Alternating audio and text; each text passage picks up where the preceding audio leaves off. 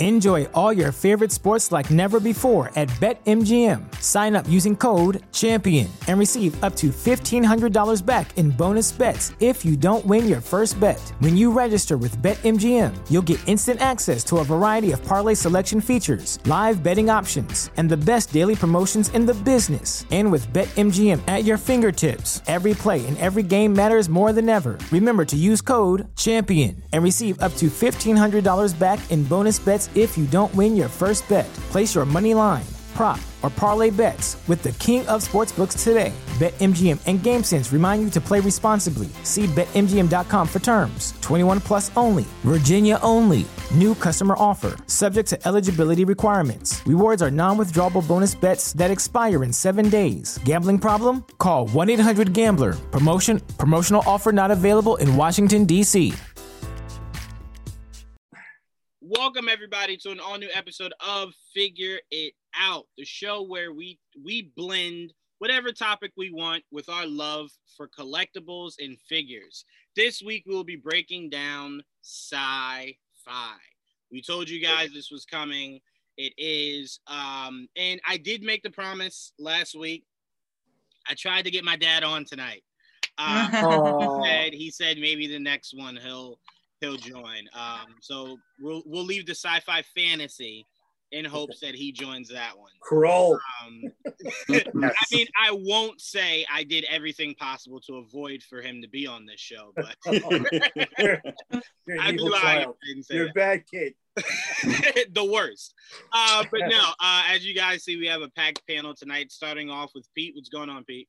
What's up, everybody? Yo, I have to say, this is probably one of the most difficult categories you ever put forth because I'm sitting there trying to make my list and there's just genres crossing over every which way sci-fi fantasy sci-fi horror i'm like i'm annoyed already Right. i'm pretty annoyed I had the same thing. Yeah, Right? to me- to me, what makes it more frustrating than horror is we said this when we did our horror show. Mhm. Suspense is its own thing, thriller is its own thing, but we can kind of group it, right? Yeah. There are elements of sci-fi that you look at and you're like, well, this is totally sci-fi, and then you click on it and it's like, nope, I'm action adventure. It's like, Yeah. how? like, where, where did you go wrong? So sci-fi is oof, not even. I'll I'll try to elaborate a little bit more when we start getting into like the top fives, but I had to pick a good shirt for this one. It's a science. You've been warned. Nice. I love it. I love it. Uh, next up, JD, what's going on? What's up, Streamland? How we doing out here today? Welcome, bienvenue, uh, uh, uh, guten tag, all that other stuff. you know, trying to make an open space. I, Buongiorno, bonjour. Buongiorno. There we go, baby. we are We're reaching everybody. Look at this. We are reaching everybody. Um, knowing our luck, we'll get comments that are all in different languages we don't speak. Good, good. thumbs up. You know Yeah. It forces us to learn, or at least use Google Translate. I mean, it's Well, I tell you what, I've been watching um the show Queen of South. And Oh, I tell okay. you, I've been really trying to learn all my Spanish from that show. oh, Wait, can I say really quick? So, like, you know, a few a few weeks ago, I got to interview um these two cast members to the show Who Killed Sara. And Who Killed Sara is like entirely in Spanish, but I don't speak Spanish. I we spoke English and it was fine, but I wanted to like promote it on Twitter and reach like, you know, obviously a different audience. So I called my best friend Cindy, is half Dominican, half Cuban, and I was like, "Can you help me like concoct a tweet in Spanish?" And she's like, "Yeah, I speak Spanish fluently, but I can't spell it." So I'll ask another friend. So like we had like three or four different people like checking because I'm like, I don't want to go on Google Translate. It's gonna like completely fuck it up or something. It's like I had no matter listen, no matter make- what, it's messed up. If you watch Narcos on Netflix, right? And I'm yeah, I love that to it, show. and I'm like, yeah, the what he said in Spanish is not what's being translated in the That's what subtitles. she. at all. That's what she told me when we like. She went and watched Who Killed Sara, and she's like, "Yeah, great show." She's like, "But some of that translation isn't Yeah. correct." So it's like I'm I'm like, stuck. right." I'm watching the last season of Attack on Titan. Oh, you're right. Mhm. And it's only subtitled, it's not dubbed. And I'm Right. like, Right. I know that's not really what they meant to say. Not at all. I mean, not, not at all. And it's crazy because I remember everyone told me in high school, like when we had to pick a language, they're like, Joanne, learn Spanish. Like it's gonna Yeah. be very crucial you learn Spanish. And I was just like, no, China's gonna take over the US very soon. I'm like, I'm learning Mandarin. So when I tell you I'm fluent only in Mandarin, so one day, one day they You Are are? you really though? Because I am like, extremely fluent in Mandarin. Are you serious? awesome. are you, are you fucking I'm- with us? 'Cause- I, no, I legit was like one of like four people that took that class. But that's Oh, Like like that's a language that most people who aren't say you know from those specific areas in china know like that's amazing i'm Yeah, impressed it, it honestly was the only one. It was French, it was Mandarin, and it was Spanish. And I was just like, French, no. and then I was just like, Spanish. brittany's taking french I, I swear to you, I said to myself, I said, Spanish, I think Dora got me with the basics. I think I can base. I, I think I can use my basics to get around. um, but Mandarin, I'm going to need that. And then it was just like, nope, I have not been able to ever use that ever uh, since high school. Well, So when like- i was in high school they were like you should learn spanish and i was like yeah but i'm italian american i should learn italian but no one here speaks italian so i like completely lost it i knew it for like a week when we went to italy and when i came back it's like who speaks italian no one and i'm like and now i know nothing Yeah, I, I tell you what, the most stressful thing is to learn a language and then never have to use it for like a long period of time. Right. Yeah. Um, the worst possible feeling. Um, but yeah. so whoever responds to this episode on YouTube in different languages, We all One over, of us, we one all of us. over the place. Mon amis. one of us has you covered. Um, next up, Joel, what's going on, Joel? What is good? All right. Um, I don't really have Cla- much. classic joel I don't know what you want from me. Honestly, no, I don't have a it's not- spiel. It's not that. It's that when you it's because of Zoom, when you do it like that, I never want to jump in and keep going because I'm like, oh, maybe something like distorted and like he's trying to finish. And then it's like, nope, Joel's just always done. Like it's just No, going I on. don't. I'm done. I'm not here this bullshit. D U N. There you go. He's Uh, a man of few words, but they are important words. Very important. That's why I'm like, when Joel speaks, it is important for sure. Um, oh no your your green screen's green falling so, um, I, Pharma there. I'm gonna try to.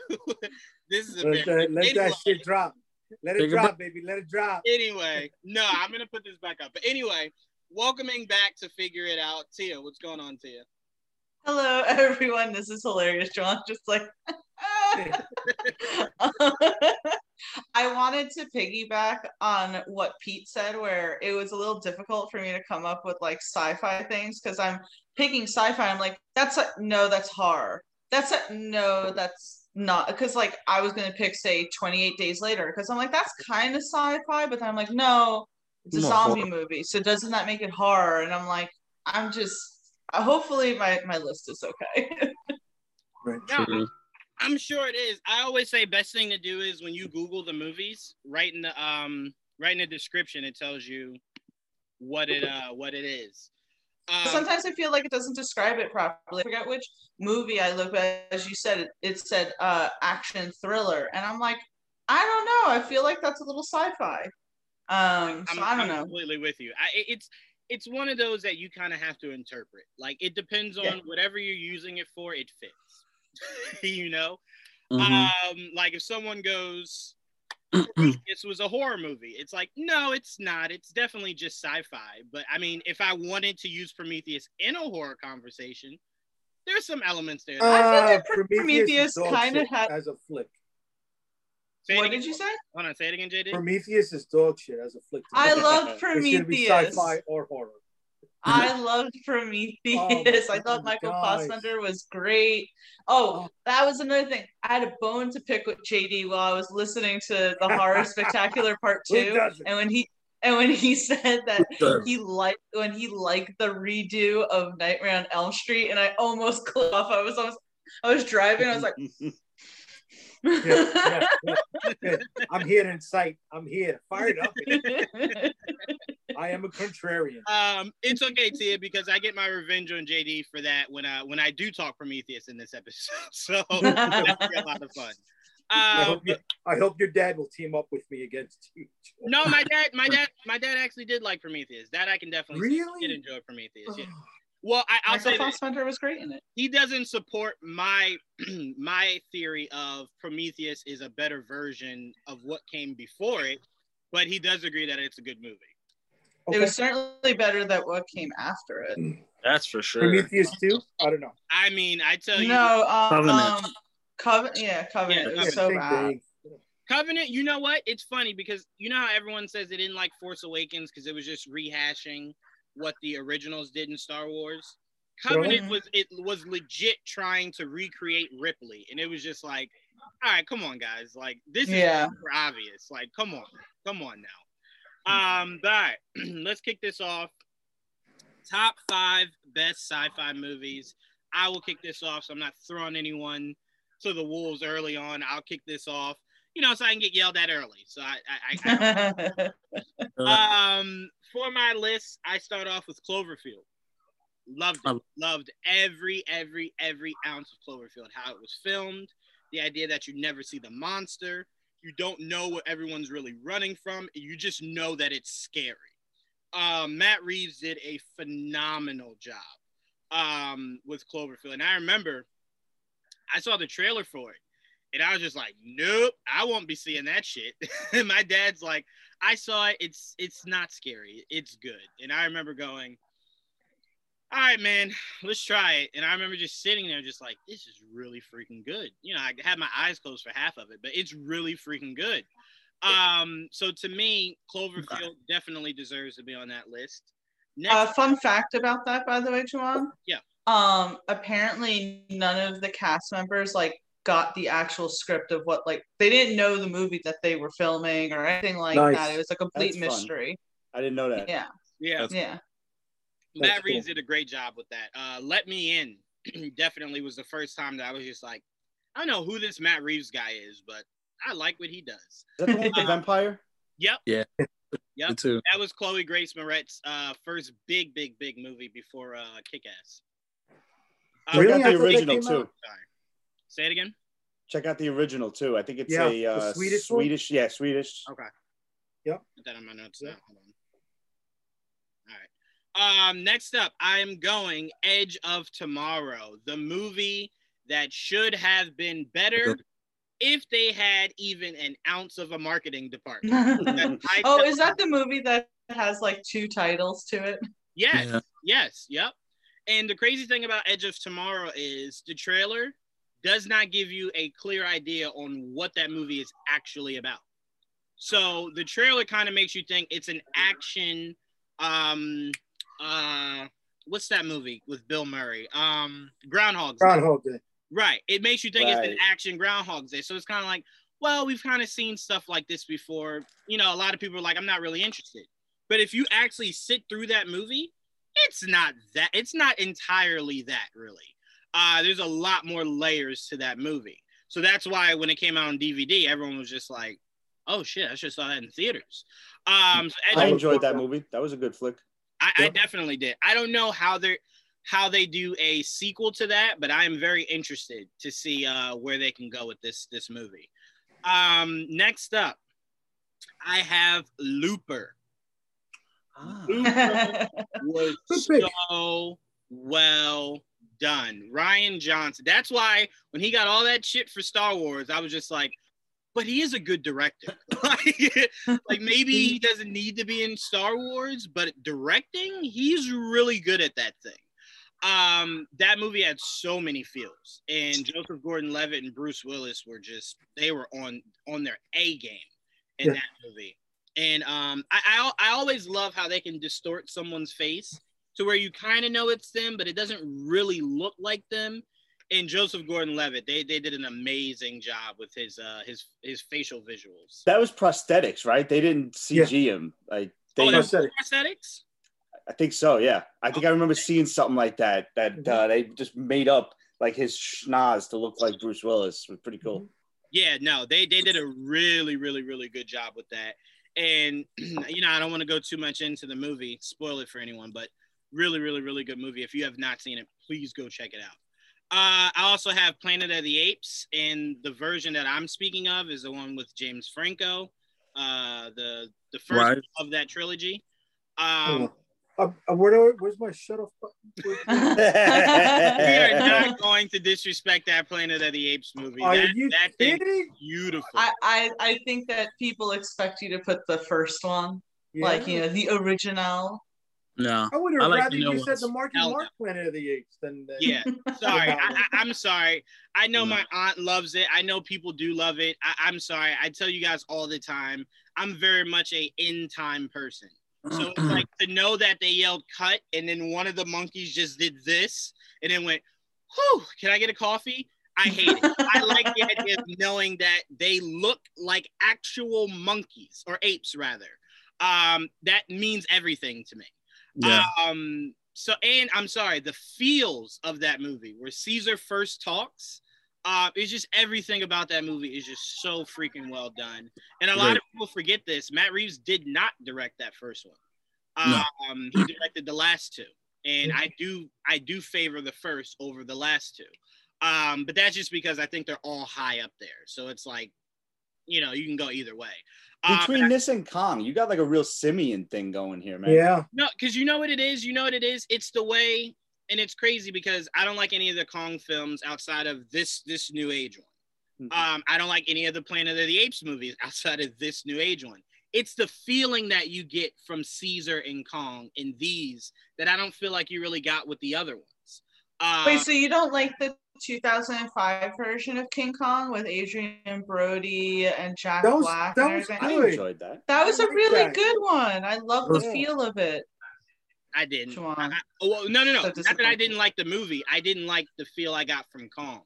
Um, I really do like Kong being a very much symp- uh, sympathetic kind of uh, of character that ultimately just wants to be left alone. I just want to be left like that's it. that's really it. He's the grumpy old like just leave me alone. um, so I like what they've been able to to kind of conjure from that. So um, Planet of the Apes, the James Franco one, makes my list. Um, my last two are I put Terminator on there. Had to put Terminator on there. Um, I don't think I've ever thought jacket and shades look cooler on an individual. Um, still to this day, like me and Joel actually saw the last one that they made in theaters, and I did enjoy it. I, I'm not comparing it to anything because I don't think that you should. Um, but I really did enjoy it. I left there going, "This is really good." I had a fun time with it. Um, it sucks that they probably won't continue with any of those characters Yeah. outside of probably Arnold. Um, but I did truly enjoy it. And it sucks to hear that there was commotion between the directors, uh, James Cameron and um, the guy that did the first Deadpool, Tim. I think it's Tim. Tim something. Miller. Tim Miller, thank you. Um, they did not agree on on anything about that movie, but whatever they gave us, I did truly enjoy. Um, and last up, this is the one that I know I'm gonna get yelled at for, but I don't care. I, I freaking loved it. I'm putting iRobot on this list. I I, thought that was a classic. Not I didn't, under- I didn't I- understand that people like disliked it until social media age. I always grew up thinking people loved that freaking movie. I tell you what, T, I love that you say that because the social media age will shock you. Like they'll come out and say like the, the craziest thing. You'll go, I didn't know people thought that. Juwan, that's all the time growing up. Like I, I really liked the movie League of Extraordinary Gentlemen, right? Mhm. And I guess because I never like talked to anyone about it, I was like, I like the movie, and all of a sudden I get people like, I hate it, F it, blah blah blah. Same thing with like the star, same thing with the Star Wars prequels. It's like what? And I'm like, I didn't realize people dislike these things until freaking I got on Twitter, and I was like, what am I even doing on this I'm show? shocked. But, I'll uh, meet you halfway there, Tia. I liked League of Extraordinary Gentlemen. I mean, I love it. I'm with I you. don't know. It That was sucks. hard for me. It That sucks was that really the studio never never had faith enough to even attempt a sequel to that. Oh, Uh, I know. That's why I like Penny Dreadful so much. It reminded me a lot of that. yeah, What yeah. The real of? Penny Dreadful Tia. That one. but um, I will say, fun fact: I did not know this till maybe last week because of the USA channel. I didn't know Alan uh, Tudyk was the robot. I had no idea. Just last week when Yeah. USA was like, "Do you like Alan Tudyk?" And it's like, "I do." And they were like, "Watch him in iRobot." And I was just like, "As who?" And they were like, "The Hmm. robot." I was just like, "Okay, I didn't know that." Okay, I love the interaction with your TV that you just had. Yeah, that, that. when I I said wanna buy Alan that Tudyk, I'm like, I do like Alan. How did you know? Alan Um, was the but no. chicken in Moana. That's how talented Alan is. he is so freaking good. And I will say this because as you guys can kind of see outside of Cloverfield, there is some form of a sentimental connection with all these movies. That scene where Will's talking to him in the interrogation room, love it. One of I think that's one of Will Smith's best Solid, performance. solid flick. Yeah. Solid flick. I, I'm Yep. with you on that. I like it. I don't think it makes my top five, but I, I really, really like it. I appreciate that flick. Yep. You know, well written, um, Mhm. well acted, well directed. Um, I, I love Gene Tri- Triple not not oh my god, not Gene Triple Thorn. Um, uh, uh, the one that hates Tom Brady. What you call it? What's her name? Me. Um, Everybody here. she was the, the scientist that she hates Tom. Anybody that hates Tom Brady, I like them. So Yeah. you know, she. she Well, I tell you what, as long as he's in Tampa Bay, I hate Tom Brady. So I'm with you. Mhm. to the day he retires, then I love him again. Yeah. Um, but no, it, it- that movie is definitely special to me. It comes on Starz Yes. all the time, and I appreciate Starz for that. Uh, because I feel like it doesn't really come on anywhere else. So I'm like, thank you, Starz, money well spent. Um, but uh, yeah, so that's my top five. So I Robot, Prometheus, Cloverfield, Planet of the Apes, Terminator, Edge of Tomorrow. Oh no, no, that's way past five. Sorry. Um, completely forgot how to count. one uh, of them was an honorable mention. You're good. Yes, perfect. We'll, we'll Yeah. say that, but I definitely just forgot how to count. See, I'm gonna pass it to Good- you. next. Good job, Juwan.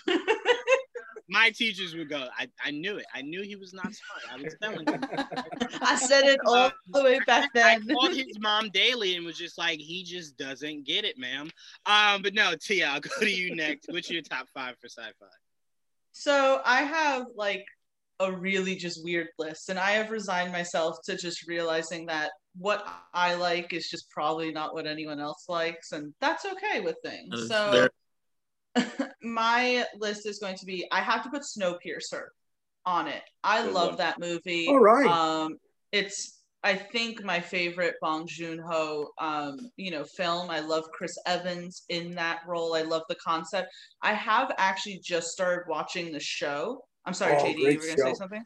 Yeah, I just started watching it. I mean, it it feels different than the movie, but I have to expect that it would, considering it's not directed by the same Mm-hmm. person, you know, yada yada. But just love Snowpiercer. I didn't think I was going to. I thought the concept was going to be a little too weird for me.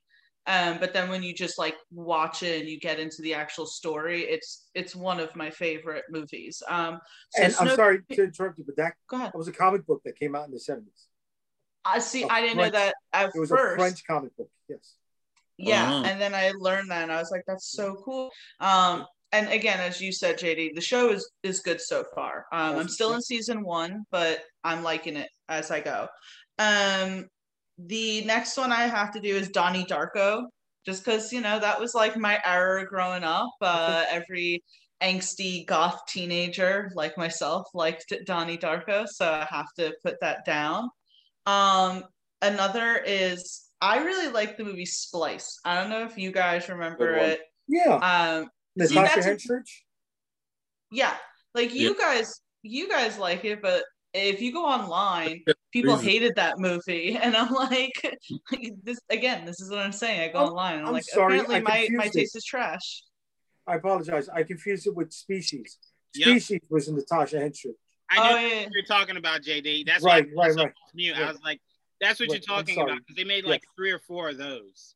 Oh But Splice no, I'm talking felt like Splice. it was a, it was a, like a, not a sequel, but like it felt like it continued in the same vein because it was genetic engineering with aliens, right? Right. Really quickly, T, I do want to say More modern. the biggest reason why I think Splice gets a lot of uh, a lot of flack is the same reason I think Shape of Water gets a lot of flack Oh. because Because of the weird sex scene. no, well, yes, yes, very weird sex scenes Oh. in both of those movies. But more specifically, if you're not paying attention to the story, which is very not hard to keep up with, but you have to actually be be willing to pay Engaged. attention to it. right. The the look of it is just so weird. I think it took a lot of people out of it. So I think a lot of people, Yeah. I think more people can tell you what the movie looked like and less about what the movie was about. And I think that's the disconnect because they just look at it and they're like, the visual, creepy, don't like it, movie was horrible. So when Right. you actually sit and watch Shape of Water, uh, which is very weird but good story, same with Splice, um, they're they're actual good movies, but just the visual of it, if you're not paying attention, easily someone can say that that's that's horrible. So I think that's Yeah. I think it's just a disconnect of not paying attention. Possibly, yeah. I mean, you're most likely right there. Um, and then my last two are going to be um, Eternal Sunshine of the Spotless Mind. Don't know if Oh. you guys ever saw that, but I really enjoyed that. Um, it's with Jim Carrey and Kate Winslet. And it's like a really trippy, weird movie that I just absolutely loved when I first watched it. And my last one is very weird. And again, my taste is just weird, apparently. And it's going to be the Rocky Horror Picture Show. Because, yes, that's sci fi. And I love that It is freaking sci-fi? movie. That is Yeah, yeah, Oh, It's, it is, it is considered right. sci fi. Because Yes. because they're aliens, Yeah, right. actually aliens. Forgot yes. so it is a, and I think there's even a song in it where they're like sci-fi. No, actually, the intro song is they call it a sci-fi picture show. Yep. So Yeah. it's like that. That's um, that's my odd list there. Okay. I like that list. Go on. I, I like it a lot. Nice.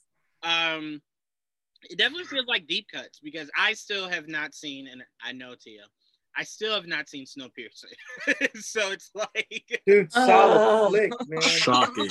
Solid um, flick. I'm I'm I'm gonna get to it. I'm gonna get to it. Chris Evans is so good in it. Yeah. Like that was the movie that I saw of his while he was in the middle of playing Captain America. That I was like, give Chris Evans other things other than Captain America. He's so good. He can like really lead the charge in a movie, and the concept is just so good, Joanne. A whole like take away the idea of oh the whole world is in the middle of a ice age and they're on a train for 17 years.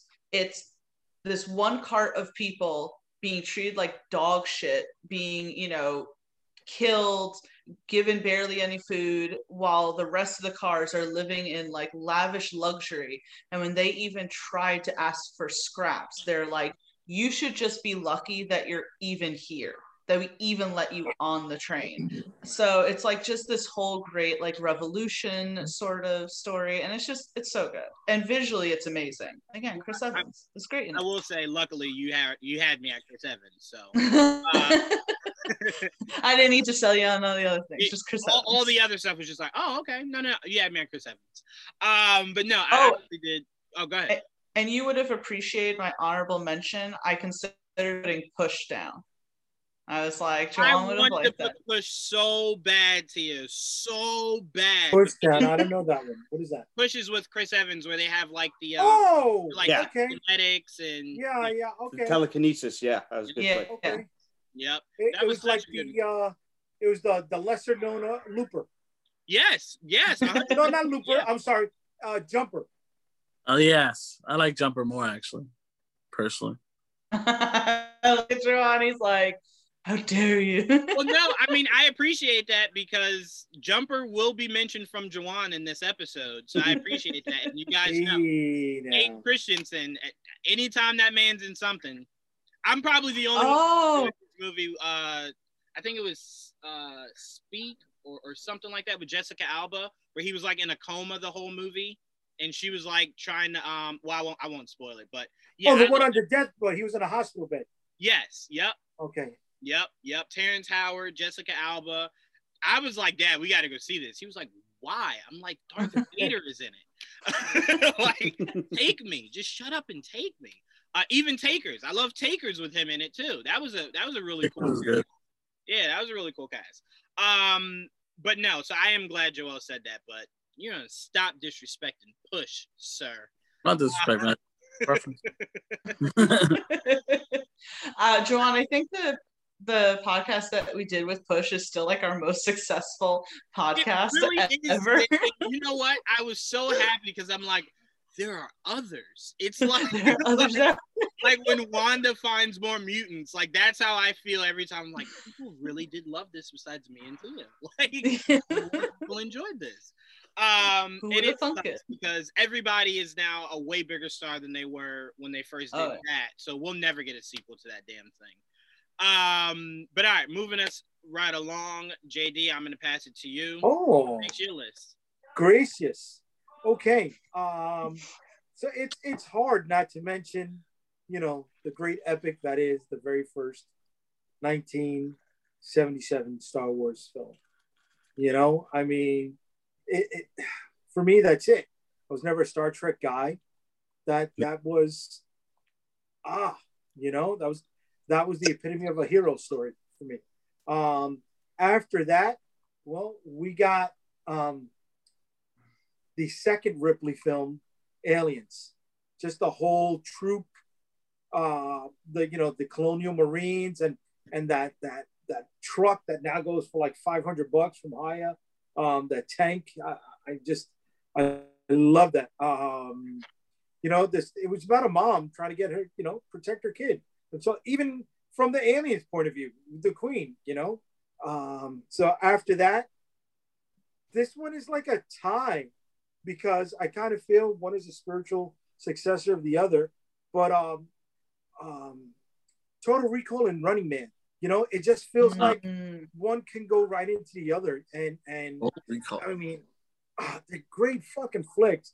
And I didn't find out until recently that Running Man was a Stephen King fucking uh, uh, story. I was like, are you kidding me? Um, so that's awesome. And Jay, then- I, I have to chime in, and you're going to understand this one. Yeah. that was my guy. Dynamo was my guy. yeah. I got that shirt somewhere, and I, I was Oh. going to wear it. Oh my god, dude! Just the, the lights and the opera. It's fucking great. Um, yes, the opera. But I mean, you know, in in in Total Recall, who who doesn't today in this age still use the word Kuato for describe who the fuck is that Kuato? I mean, look at look at you know. Um, no, no, doesn't bite. It doesn't it doesn't carry over. It's my age group type of deal. Sorry. I, I didn't use. I, I didn't go for that one. I will say, Oh. JD, on the Total Recall uh, point, I know, I know, I know. But what got me into Total Recall was the remake with Colin Farrell.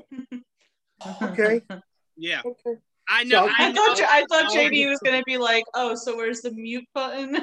Yeah, gonna, because to me. I'm gonna move to on. me, I'm not saying it was better. I'm just saying I saw that and I was just like, okay, let me see what the original was talking about. Like okay. it took for that for me to go, okay, all right, I'll go back. Okay. Okay. Uh, this is definitely going to say my age. Um, it is a long film. It is a boring film, Oh but no. it set the trend for so many cinematic looks. Space Odyssey. Um, which one? Space Odyssey. I'm trying to No, like guess what no, you were no. gonna do.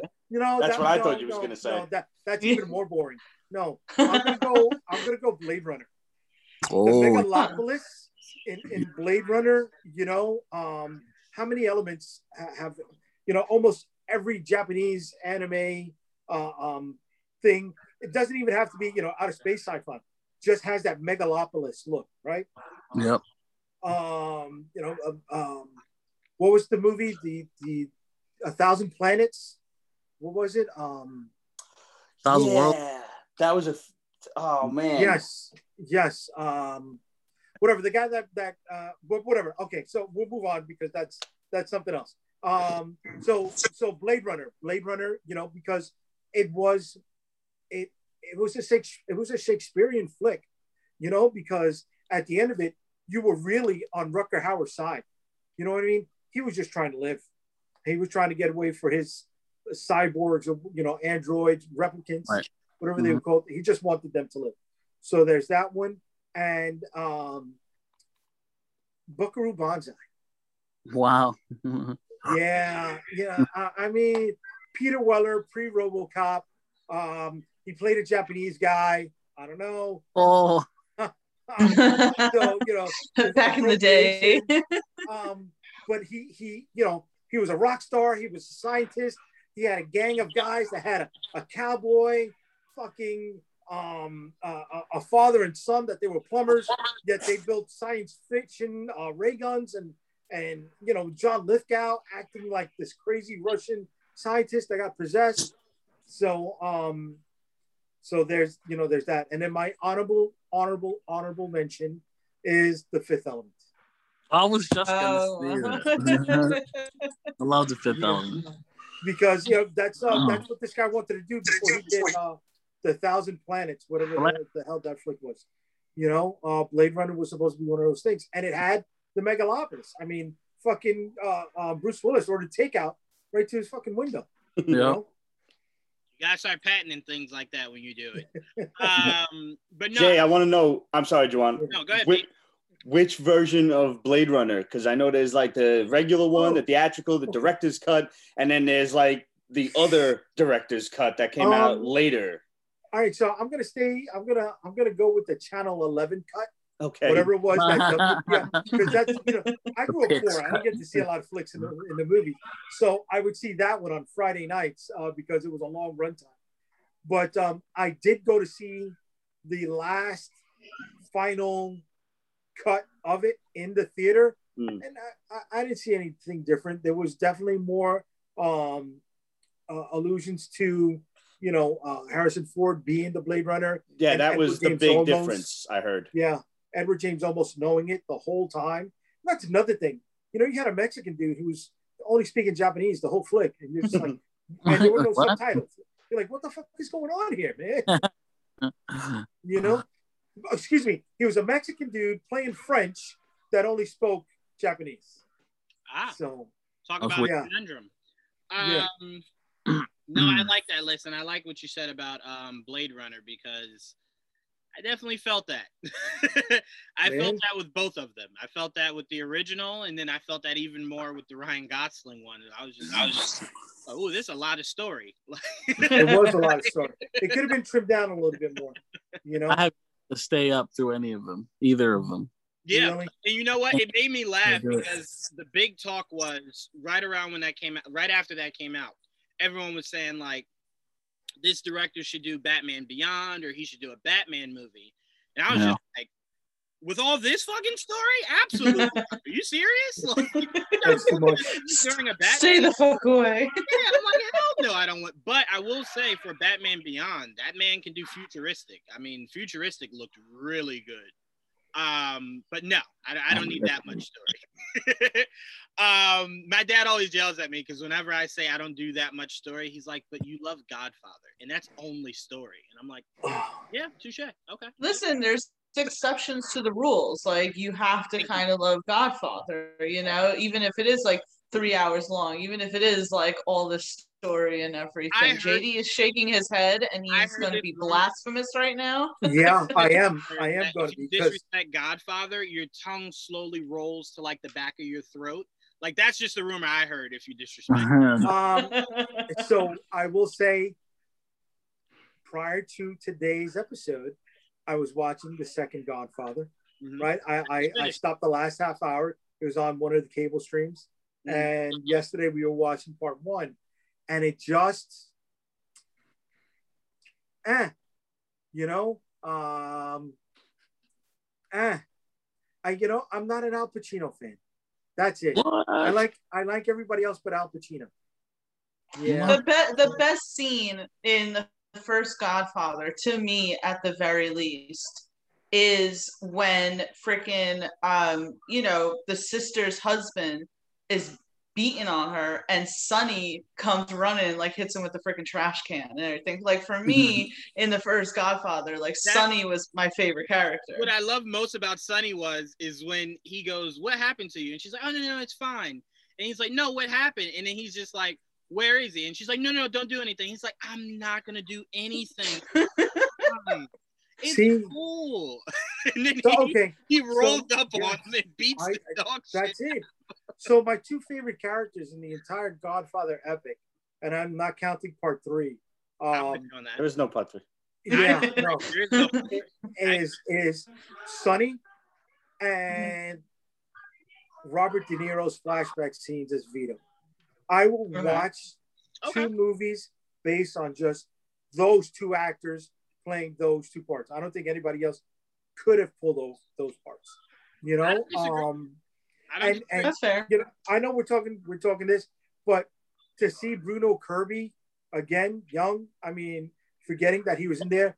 Bruno Kirby is, I mean, you know, I, I Bruno Kirby is an unsung character actor.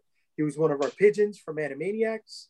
You know, he was in City Slickers. Um, so uh, we lost Bruno Kirby too young, and just to see him in in, in the flashback scenes with De Niro, ah, it was a it was a welcome delight. I mean, I, I always go back to leave the gun, take the cannoli. Talk about good dialogue. Um, but all right. um, really Which quick. was that it was ad libbed. it felt um, lived. It felt it was Was too that- good to be written. Like that felt like someone was just like, this might be dope as hell to say. Um, but, um, go ahead, Tim. No, I was just gonna say the restaurant in the first Godfather where Michael, um, you know, is talking to like the father of the the woman he ends up marrying in Italy and everything. I went to that restaurant. Like it's still there Oh, nice. in Italy, which is like really cool. That's um, cool. It wasn't open the day I went because it was like hailing practically because I went around Easter time, but you know. I was gonna ask you, was there a gun in, in the toilet? But I go could listen if we. I could take you on a tour of all the Goodfellow locations between I Howard Beach love and that. Canarsie. We're out. All right, so right in the one- middle of this. one last story i really truly feel like i got out of a like ticket one time because i had a copy of goodfellas in my car like the cop is like looking in the in the in uh in my car and everything and i'm just sitting there like i am intoxicated right now and it's not the best thing or anything and then he like shit. sees the fr- and then he like sees the freaking like thing he goes is that goodfellas and it's like yeah and it's like talk talk talk okay just you know, it's, it's late. You should go home. It's like, Happy devil. so, good thing he's got me out of a ticket. that would actually be hilarious to tell somebody that worked on that movie, like, you know, you know, your movie saved me from a ticket, right? like, Jail. At the very least. yeah, jail ultimately for sure. Um, the money, Karen. Where's the money? Uh, love that movie. God, I, I'm Uh, you know, I was this. I Uh, was 22, so you know, I'm 31 now, much wiser. Um, all right, moving on along. Uh, Pete, I'm gonna go to you. What cracked your top five? All right. I'm I went all over the place here and I specifically tried to stay away from movies with uh I mean every movie has the protagonist, but I specifically tried to stay away from like a more superhero esque kind of thing. So not mentioning the Matrix as much as I really enjoyed Okay. That movie. So I, I try to stay away from that. But I, I do kind of break my own rule later on. But number five was absolutely unequivocally The Running Man. It's such an awesome, awesome movie. And I saw that for the first time on Channel 11 like years and years ago. And I was like, mm-hmm. this is just so dope. And Yeah. I also was surprised when I finally learned that it was a Stephen King flick. But as always, clap if you love Dynamo. He was my guy. Like, just fucking awesome shit. Uh, And then Richard on. Dawson as the as the Yeah. show host. I mean, perfect casting, dude. I mean, I never knew him on Family Feud, but still, that was pretty, like I, I I grew up with Ray Combs, so it was what it was. okay. I grew up with Steve Harvey. No, but I'm sorry. Go ahead. Listen, Steve Harvey is the best thing to happen to that show. Without Nobody without ever a doubt. mentions the guy from Home Improvement, but okay. Yeah, no, no, no, no, no. one ever does. No one ever talks about him. Ever. right over I can't even really find like when you type in um funniest Family Feud episodes, it's like he doesn't even exist. It's like He's it's just, just he was right dry. timeline. His He whole thing was dry. His whole He character was dry. Uh, And Was listen, what- Richard Dawson got some. He got some booty. You know, he got some booty after that show. He kissed everybody. I don't care, black, white, Spanish, Asian. Didn't matter. He was like Moms, grandmas, didn't matter none. You know what I'm saying? Got it.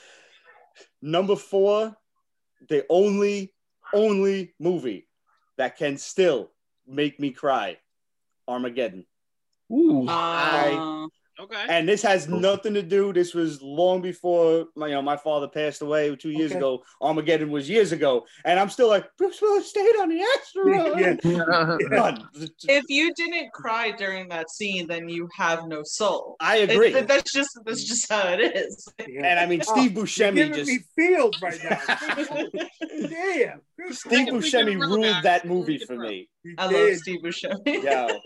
It's like When Captain Doctor America Strange, landed us on a plate of solid iron. How can you know that? Because I'm a fucking genius. Great, great. and let's not forget Michael Clarke Duncan. I mean, God That man can do no wrong. They- Yeah, he was but he's so up good. there and he's got his hands down and tell him to give him a shot, and you just see that big hunk of ass. come on, baby, come with it. I mean, Michael, Michael Clarke Duncan stole that flick from you, man. I'm sorry. Hundred percent. Yeah. And I uh, wasn't on this show. I believe it was Saturday when Juwan, you had mentioned him in Daredevil. I think Yep. Yeah. And- Great I think- Kingpin. he was the only good yeah. thing about Daredevil for me. And I was like, that was the first real, you know, race swap for me. Yeah. And I'm They- like, ah, that, that- what are they doing? And then I saw it, and I'm like, I was 100 percent wrong. It- You it- know, um, I enjoy Colin Farrell, by the way, but I'm sorry. Go ahead. Did you really? I Who really are you? did. I don't even know I you. really did. I'm sorry. When he made, I'm I'm telling you what, you, you say that, but I never thought of weaponizing a paperclip till he did it, and I was just like, oh yeah, they do unfold like that. Genius. Loved him. Loved his book. You never made a paperclip bow and arrow with a rubber band and a pencil? Nope. Oh, nope. what kind of You had no childhood? did you have? childhood. Yeah, you had an easy childhood, apparently. Pete, time out. You just saw me mess up five, and you think I was creative enough to do something? Didn't have it in me. I'm, I'm sorry. Go ahead, Tia. I was just gonna say I saw Green Mile like really late in life, like last year, late in life. Um, and Michael C. Duncan like made me cry in that movie, and it made me really sad that he had passed on because I was like, damn, that ah. But anyway, you were saying how Michael C. Duncan was the best thing about Daredevil. I'm like, you know, even though Tom Hanks was in the Green Mile and he was really good in the Green Mile, it's like who really cared about Tom Hanks in the Green Mile compared to Michael C. Duncan, you know? 100%.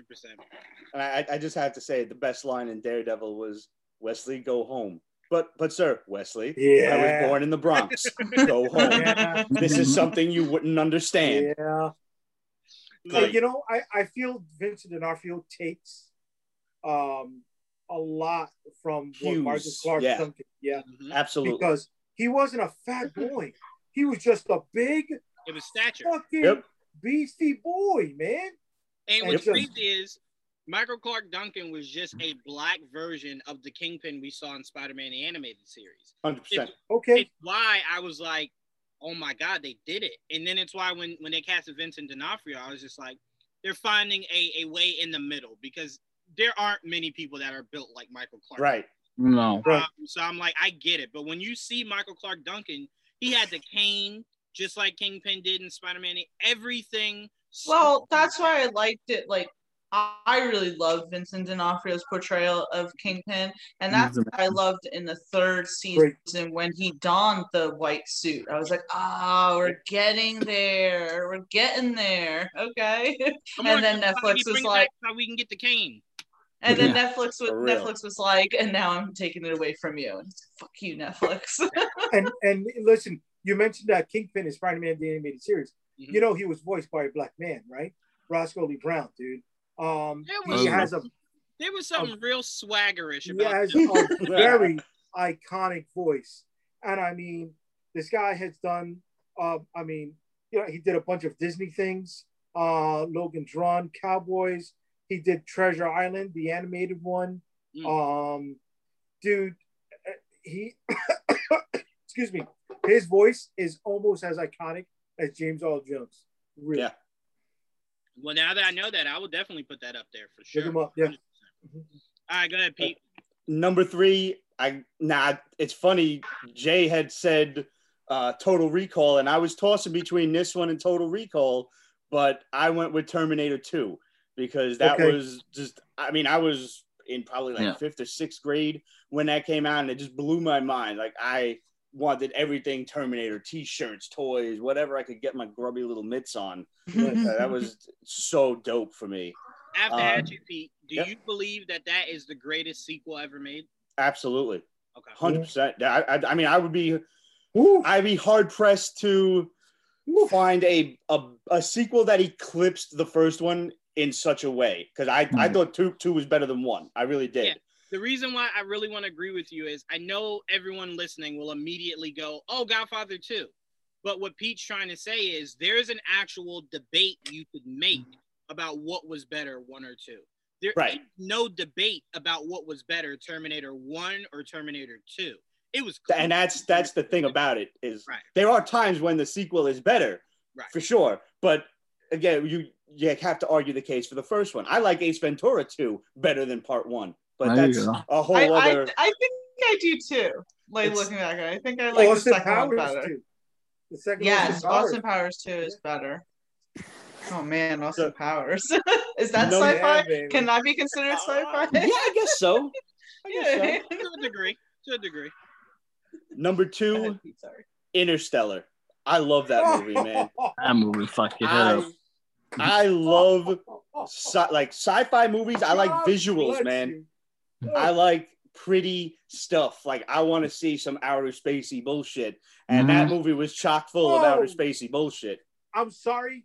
I apologize. I confused Interstellar with Innerspace. With what? Although I did come across that while looking through these movies, and the first thing I remembered was, "I you just digested the bad guy." Yeah. yes. Okay, Honorable I'm sorry. mentions. I have to give a couple here. Uh, Aliens for one, but I didn't really want to include that in the main list because it was more horror for me, so I stayed away from that one. Okay. Uh, another one called Lifeforce, which is a very Oh, yeah. unsung 80s movie, but if you've ever seen it, uh, let's just say the main antagonist of that movie, she, she kind of made you wonder if maybe she just want to get eaten by the alien. Maybe you do. And uh, Species movie made me say that. It was just same like, idea, same general idea. I will die right now for that woman. I, I don't know if anybody Wow. saw The Wandering Earth on Netflix, but that was pretty dope. Visually The pretty. Chinese. Yeah, yeah, Chinese Yes. flick. Yeah, really cool flick. A lot of cool, you know, outer spacey stuff. And I'll Yeah. touch more on that later when we go into some more lists. But number one, bar none, 100%. This is possibly the greatest sci fi movie ever. And I know I said I was not going to list some superhero shit, but he doesn't have superpowers. So I'm not opposed to putting Flash Gordon at number one.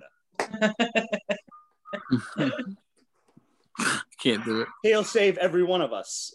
Damn fucking right. it. but not since that's to a Sorry, sorry, championship. Sorry, sorry. That's one of- Ryan Bowman, that's Hawkman, is one of the greatest lines. Oh Man. man. Pete, the three of them are like, these motherfuckers. it's uh, oh god, I I would look forward to that movie every time it was Yes, on sir. TV. So good. yes, sir. Shit. I love the list, Pete, and I love the honorable mentions. All right, Joel, you're ending us out on the topic. What you got for your Sure. top five? All right. So uh, you guys took a couple of mine. Well, at least two of them. So I'll start with T2 because T2 was on it. I'll say that's my so that's five, I guess. I love Terminator, especially Terminator 2 specifically. It's probably been the best Terminator movie. Even though I did enjoy that last one you were talking about, uh, Dark Fate. That, I, I did enjoy that one. Okay. Uh, but like, like we were just talking about, like T2 is like so much better than the first one, and and uh, maybe it had a lot to do with the fact that they put a lot more money into that second one, so it looks so much better. Um, but it's like the epitome of a, like a '90s action movie. It was Terminator 2, so that was my fifth one. Um, let's see. I have Ready Player One. I really, really dug that movie. Um, movie. a lot. Uh, there had some. I mean, there were some people that didn't love it, but I mean, I really uh, dug the shit out of that movie. The whole like, the premise, the the visuals, the everything about Ready Player One was like, awesome, and just it was definitely like a fanboy fucking candy shop. You just watch it, and there's so many different cameos from people from different everywhere, everywhere. You, you they almost show up in this damn movie. So I really love uh, Ready The Player. fact that they were able to pull it off was like, wow. Yeah, exactly. In general, I Is- never thought I'd see Batman and a Gundam. Right? Gundam at the end of that movie was so awesome. Shit, they even used Krull. They used the fucking blade from Krull. Yeah, it's like, yeah. you know, the glaive showed up. I was like, I can't believe it. You know? Such a good movie. I I, I loved it. Let's see, RoboCop.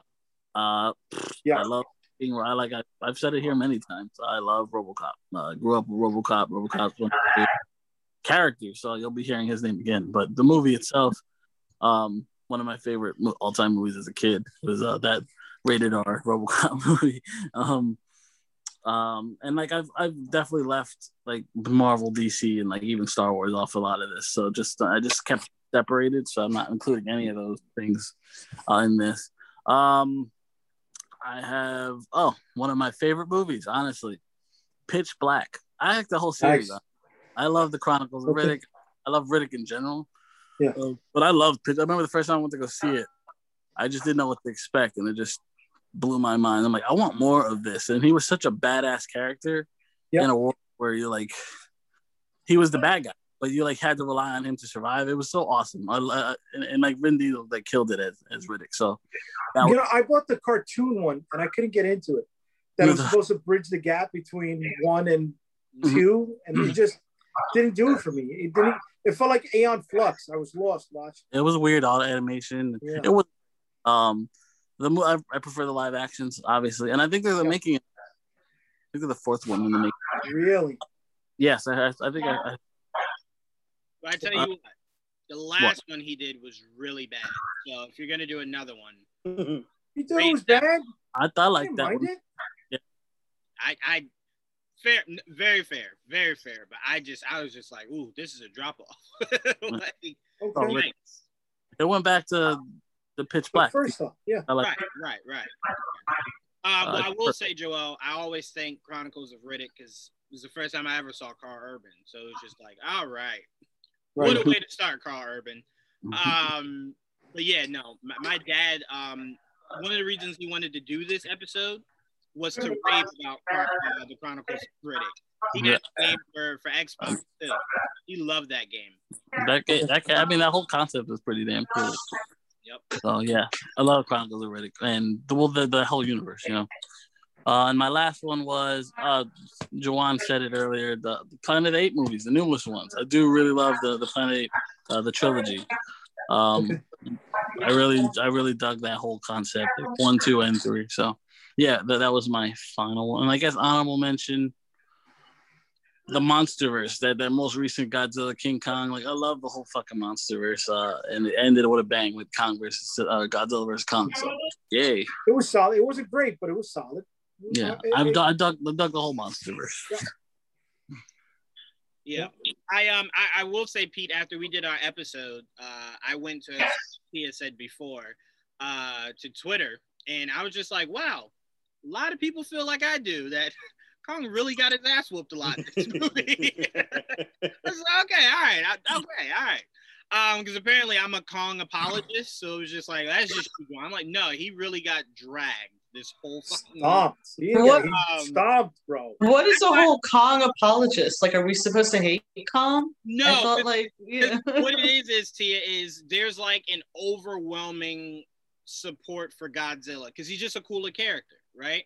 Yeah. So I get it. So it was just like no one besides Juwan thought Kong would at least put like would at least come close to defeating Godzilla. And you know, I'm listening to the director go, no, no, no, no, no. I made sure, you know, I wasn't biased at all. Like both guys have have like some really good scenes in this. And I just went, oh, he meant both these guys have good scenes outside of fighting each other. Because fighting each other, there was nothing unbiased about what happened to Kong. so I'm like, I, I don't I don't know how that writer's room went, but someone it must have been Joel. Joel must have walked in and went, guys, it's Godzilla. That's a Yeah. monkey. And everyone was like, Yeah, no, you're right. Okay. All right, yeah, let's Let's be real here, people. Let's uh, let's. but um no, I do like that your honorable mention is a monster. I just wish Kong, Skull Island, was sci-fi to be part of this list It's it's sci-fi and I mean, Doesn't that count as sci-fi? Because it's like realistically, a massive fucking ape isn't real. Like, uh, you know, much that's sci-fi. To desperately- As much as I desperately wanted him to, I looked everywhere in every. God damn this! me. Karma, bro. That thing knows you're, you're full of shit. That's why. It just keeps following you. Everywhere listed it as action adventure. Um, no, it's a sci-fi. I I view sci-fi as things that like couldn't happen in real life, at least that we know of right now, Yeah. right? And there's sci- scientific main characters in it too. wait, you yeah, said so it can't happen in real life? Like that haven't had like there's no giant ape in real life that's the size of a skyscraper. So Yeah. it's like that's A monster, sci-fi. uh, Yeah, I you agree. know, so that that's how I view sci-fi. It's like all the other things. Like if a movie has flying cars, yeah, we're getting to the part where in life where that may happen, but it hasn't happened yet. I tell you, So that's you, sci-fi. love- I love how everyone's just like, man, in the near future, we'll have flying cars. I'm like, do you see how stupid these kids are? There's no way we're having flying cars. You Oh, serious? please. They If already you- got the hover bikes. Yeah, but if you look back at um I think it was like the 1930s World's Fair or something. They're like by the year t- uh 2000, you know, they'll have flying cars, they'll have this, they'll have that, and it's like we don't have any of that. Right. yeah, we have TikTok. That's that's we have phones that we can start Twitter beefs on and look up porn. and that's about it. All it's for. that's all it's for. to know to know that Tia will be the person that that describes what phones were used for in the future is hilarious. It's He's not wrong. it's like grandma, not. what were phones used for? It was just ah, just to start Twitter beef and porn. Oh, okay, and cat videos. And cat videos. okay. That's about it. about it. It's like I wow, mean- grandma, that was a little honest of you. It's like yeah, no, that's all it was. It was just it was just That's one all it big, was. one big TikTok and porn. That's it. Um, Yep. all right. Let's keep this train going. Uh, I keep having green screen. This green screen for the life. What of- happened? It usually is so good.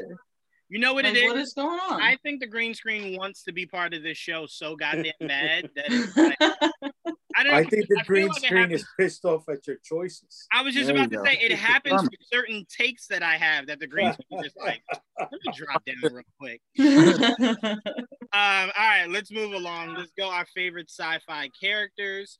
I'll kick this one off. Um, Terminator has to go up there. Has to just it's just too iconic. It just is. Um, I'm actually gonna put I, I know a lot of us were like we're gonna stay away from the Marvel DC stuff, but this is one of my all-time favorite characters. I'm putting Silver Surfer on there. Um, I never thought getting Laurence Fishburne uh, to voice him would have hit me as hard as it did. Okay. it was really good. I really, really, really did like what he brought to that. And again, I will defend that movie and say, excuse me, that the only bad thing about that movie, in my opinion, was the ending. That was it. That was it. But I say to Hmm. people, they won't give Fantastic Four credit for everything leading up to that ending. But those are the same people that will tell you Dormammu was fine in Doctor Strange. It's just like, whoa, whoa, whoa, hold on. So Galactus can be can't be a floating cloud, but Dormammu can be one giant face. And the face wasn't it. It, it looked the weirdest of, of all. We- it was just like that's Dormammu. Oh, Yeah. Someone didn't try. like, There was no trying um, in that whatsoever. So Silver Surfer definitely makes my list. Um, I'm then going Neo. You just have to. You have to go. You have to go Neo. Oh, we're Uh, doing five on on on the heroes. Yeah, Oh shit! I only have one. Okay. yeah. All right. We're going five. go. Okay. Um, I only have one too. I didn't know. Um, Start then- brainstorming now, guys. Yes, I Brainstorm. brainstorm. um, and then I'm ending on my monkeys. I don't care. I'm ending on Kong. Technically, he's part of Godzilla and Kong, so I can add him. And then Caesar. Those are my top five sci-fi characters. Um, that just really spoke to me. But Silver Surfer is definitely like the highest on my list. Like I love me some Silver Surfer. Yeah, that's a great I figure, love bro. me Some Silver Surfer. That's that Marvel really do. figure. Yeah, Yep. all over it. and I can't I can't even lie, JD. Like I had to I had to get the I had to get the whole squad. I had to get the whole squad. Got Reed, got uh Human Torch, Oh, with that's a sick Human Torch figure, yo. right? Right? I'm with you. Damn. I like Um, the, the right, different know, colors and shit. That is nice. Yeah, no, no. loved That was the first. That was the first one that came out from uh, then- from that line. Got to show Ben Grimm some love. Can't can't You know, can't out. Dude, I was hurt by that Ben Grimm because before that Ben Grimm, Mhm. uh, there was a Marvel line that came with trading cards that you were playing there like a Pokemon game. But uh, but the Marvel figures also had mission launchers, and that thing is the best thing to ever be made in that scale. Look at that face. I Look love that. face. The only thing, JD, that that bothers me on that entire figure is how short they decided for those underwears. to be. I know, I know, I know. But dude, put I, I put this thing against that thing any day of the week. against And-. Yeah, man. Look at that face. Look at that face sculpt, and look at this face sculpt on a on a Nah, you know 118 scale figure, bro. Right? Yeah. And here's the thing with with the thing in the Fantastic Four. Fantastic Four is not right unless you get this face right. Unless you get Yeah. that eyebrow and that under jaw, like that Optimus Prime style jaw on a Mhm. rock face, then then you don't have a Fantastic Four movie for me. And I will and- say, JD, the most important thing to me outside of that is the voice for Ben Grimm. Oh yeah, you need him to sound like like you know your favorite uncle or something like Yep. that. You know? Gotta little hit. gravelly, little bit of smoker's voice, stuff like that. I know. Yeah, Yep. yeah, yeah. It's gotta You gotta see we and like in New York, we got you gotta have like that old school Jewish Pickett Avenue type of voice. You know, with your favorite uncle. You know, because that's what he is. You know, he's from the Lower East Side, stuff like that. He's Jack Kirby, and and but he's your favorite uncle. He's the uncle that never had kids. He'll he'll he will Can't. you know, he loves all the nieces and nephews in her life. Oh, your, your thing is rolling. Your thing is running down. Yeah, he can't. He can't have little pebbles. So yeah, he's uh, yeah. Yeah. he definitely takes on that uncle feel. But uh, but yeah, no, I I- I love that. I love that. And Pete, this Human Torch is is my favorite. Like they've It's made cool some. That really, is a great Human good ones, Torch. But I love that. It's it's a design that I was just like, I don't know, Feige. I wouldn't be against that. I would not be against that at all. Um, all right, Pete, I'm gonna go to you next. okay. What's your top five? So I, I left myself a rule that if I mentioned it in the movie section, I did not mention it in the heroes section. Oh, obviously- now you're making it difficult for me, you bastard. Nobody's Good better than. Flash Gordon, so we can't, you know, like, there's no contest then. Like, come on, let's Yeah. be fair here. So, The and I- Phantom. Oh man, motherfucker. I didn't even think of that, but he got superpowers though, so I don't, that's a whole other. Billy Zane, by the way, is fantastic. I mean, you, Yeah. you want to talk about an actor with range, shit, Mhm. and that's a dope flick. And It I was. just ordered those toys from Big Bad Toy Store. They were sold out of the Phantom. I had to get the three pack of Flash, Ming, and the Phantom. I don't Nice. care. It's on sale for ninety dollars instead of I think it was like a buck thirty or something. So I was like, frig it. Even if I want to, even if I sell Flash and Ming later, at least I got Phantom. I don't care. Yeah. But that's neither here oh, nor the there. Defenders of the Earth set. yeah, yeah, Oh, nice. Okay. yeah. Uh, I wasn't sure if we were including animated characters in this, so You that's a whole other I, maybe we could do even another show on that but i'll mention them as i go along uh i left neo out but i did want to include morpheus because laurence fishburne is the man in every single thing that he does and i'm like damn do i want to bring him from event horizon do i want to bring him from Mm. Bro, if he's good, he's good. Go for I it. mean, he's, man. he's fantastic, and he's Yeah. he's another one with that like very iconic voice too. Like he just kind of instills a command, like when he talks to you. Mhm. Uh, another one, John Spartan from Demolition Man, Sylvester Stallone. Yeah. And it was a toss up like, do I want to throw that in with the movie? Nah, I'm, I'm gonna save it, and I'll just throw Sylvester Stallone in there I love it. taking a page out of Joel's book, RoboCop. Had to Yeah. had to throw him in Yeah, there. yeah. Alex Murphy for sure. Uh, Dredd. Yes. Uh, what's his? Yeah. The, the, the, Yeah. Karl Urban. You Dredd. my life. Fantastic. Love it. Honorable mention. I gotta give to my man WALL-E. WALL-E. The little, the little oh. car. I, I love that little guy. Okay, okay, Oh, okay. wait, oh, oh, oh, WALL-E from the movie. Yeah. Yep. Oh, Yeah. my I God. never, That's Wow. I never thought I'd have like such an emotional connection to a robot. But when I saw that, I was like, WALL-E. He's so you know what, you know what I always notice? I always notice this, right? It's like I said this. I said this a while ago about Shrek. How like it was obvious that when these studios make animated movies, they make the dialogue for the parents to keep them entertained, and the visual Yeah. clearly for the kids. I'm noticing more and more all these Disney movies that come out are uber emotional to get grown men and women crying. Meanwhile, the kids just like, yay! And they're looking at you like, why are you crying? And it's Also, like, the WALL-E Yeah. though was like so on point, like from an environmental like Mhm. standpoint. We're like, oh yeah, look, we're really destroying the earth. yeah, And after this pandemic, all of them, you know, people that remember when we saw the people that were just fat and sitting in the chair. yeah, that's, That's exactly where we're headed. That's that's, exactly where we're going. somewhere best- there's a WALL-E. There's a WALL-E sitting there just like, mm. There, there, somebody's didn't got one of those trash cans that you just wave your hand over and it opens Right. up. That's like pre WALL-E right there. that is pre WALL-E. the You know, best what- scene in that what's movie is the- the guy who like finally like gets out of his chair and he can't walk. But no, I, I like that you put WALL-E there because like that that movie does hit you in the feels. It's not close. It's not. Mhm. It's nowhere near up. Up is the ultimate adult feel. Like you Yeah, that have hurts. to be Do you know- in the first five minutes. And yeah. yeah. Yes. Yeah. Do you Yeah, know I have immediate. never seen Up? Don't Like, watch it. ever. Don't, I wouldn't you're gonna hurt yourself. No, because Yes. Oh, I I I know what it's about, and I had a great grandparent who suffered from Alzheimer's, and I was like, I can't watch that. What are you talking about? I can't see that shit. That'll fucking rip my heart out. So Yeah, I, I stay away from Up. It's it's beautiful, Tia, but it is rough on the heart. I mean, rough, rough. I Yeah. didn't understand it when I was. I mean, I'm trying to think how I'm maybe a teenager when that came out. I didn't really understand it. It wasn't until I got older and rewatched it. That I was just like,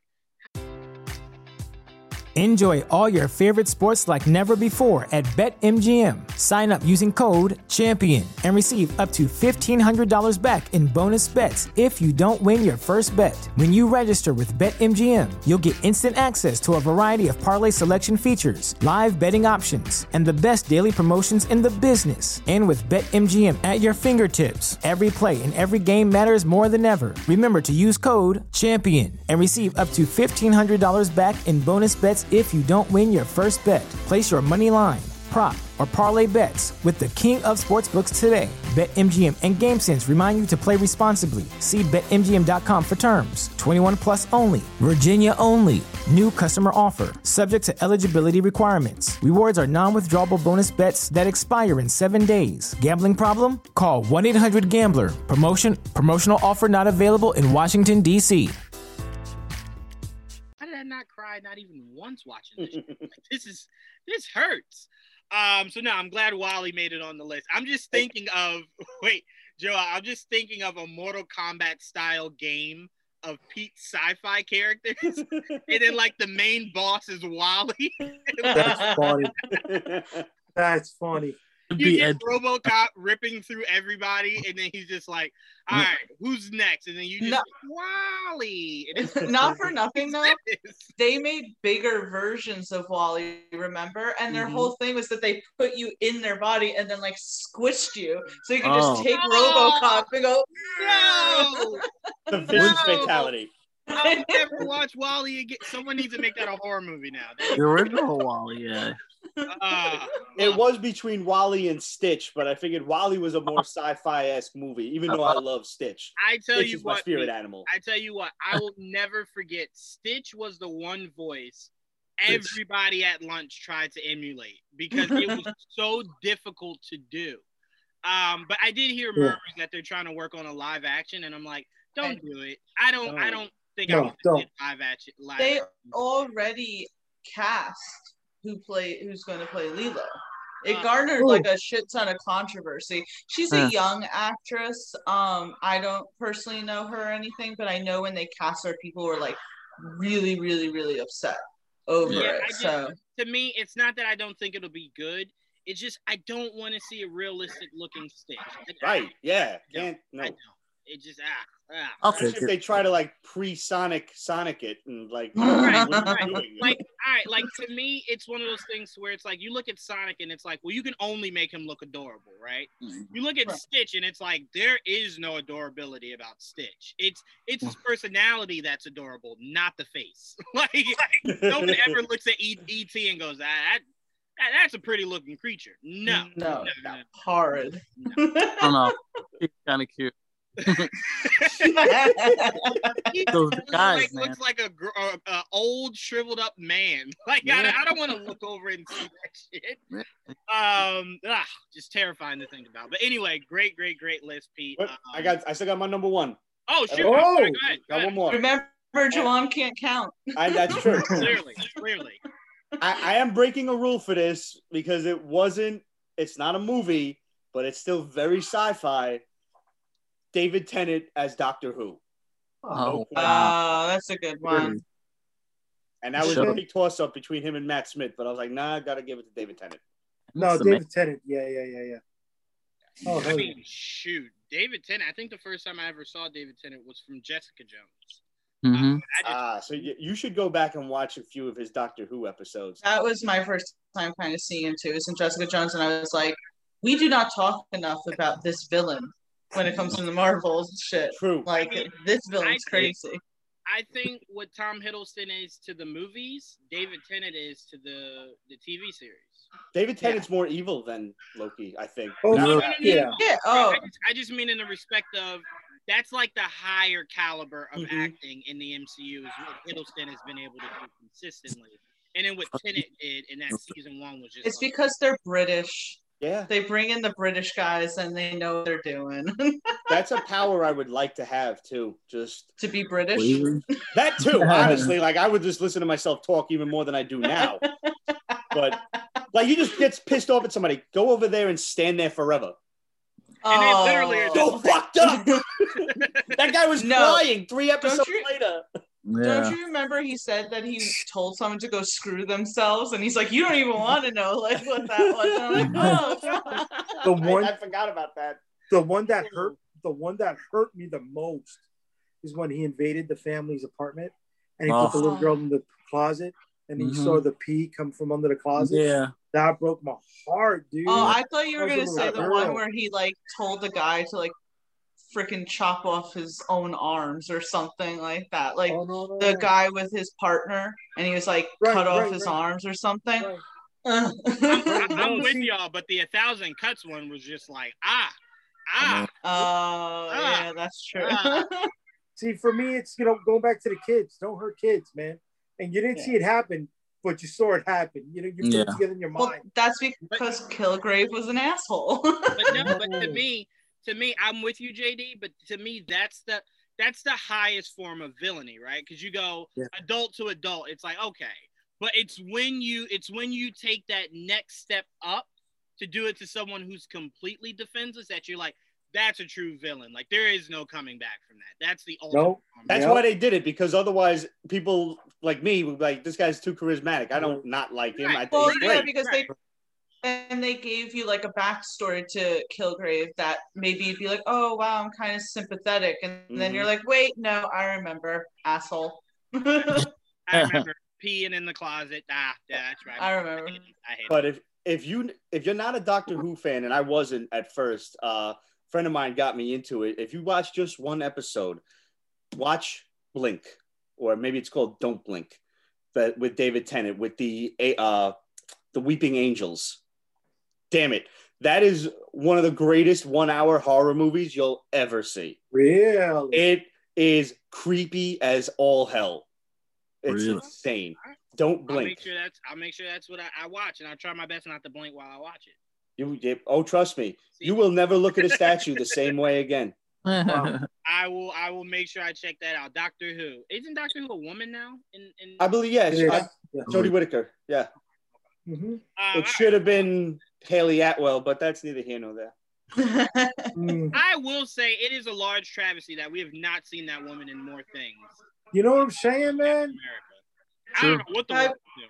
have you not seen the episode of Black Mirror with her No, in I it? did, but it's like legit like one or two things since Captain America that she's been in. And it's just like, I don't know. Well, she had her own vehicle. She had her own series on ABC for Oh, a while. yeah, Yeah.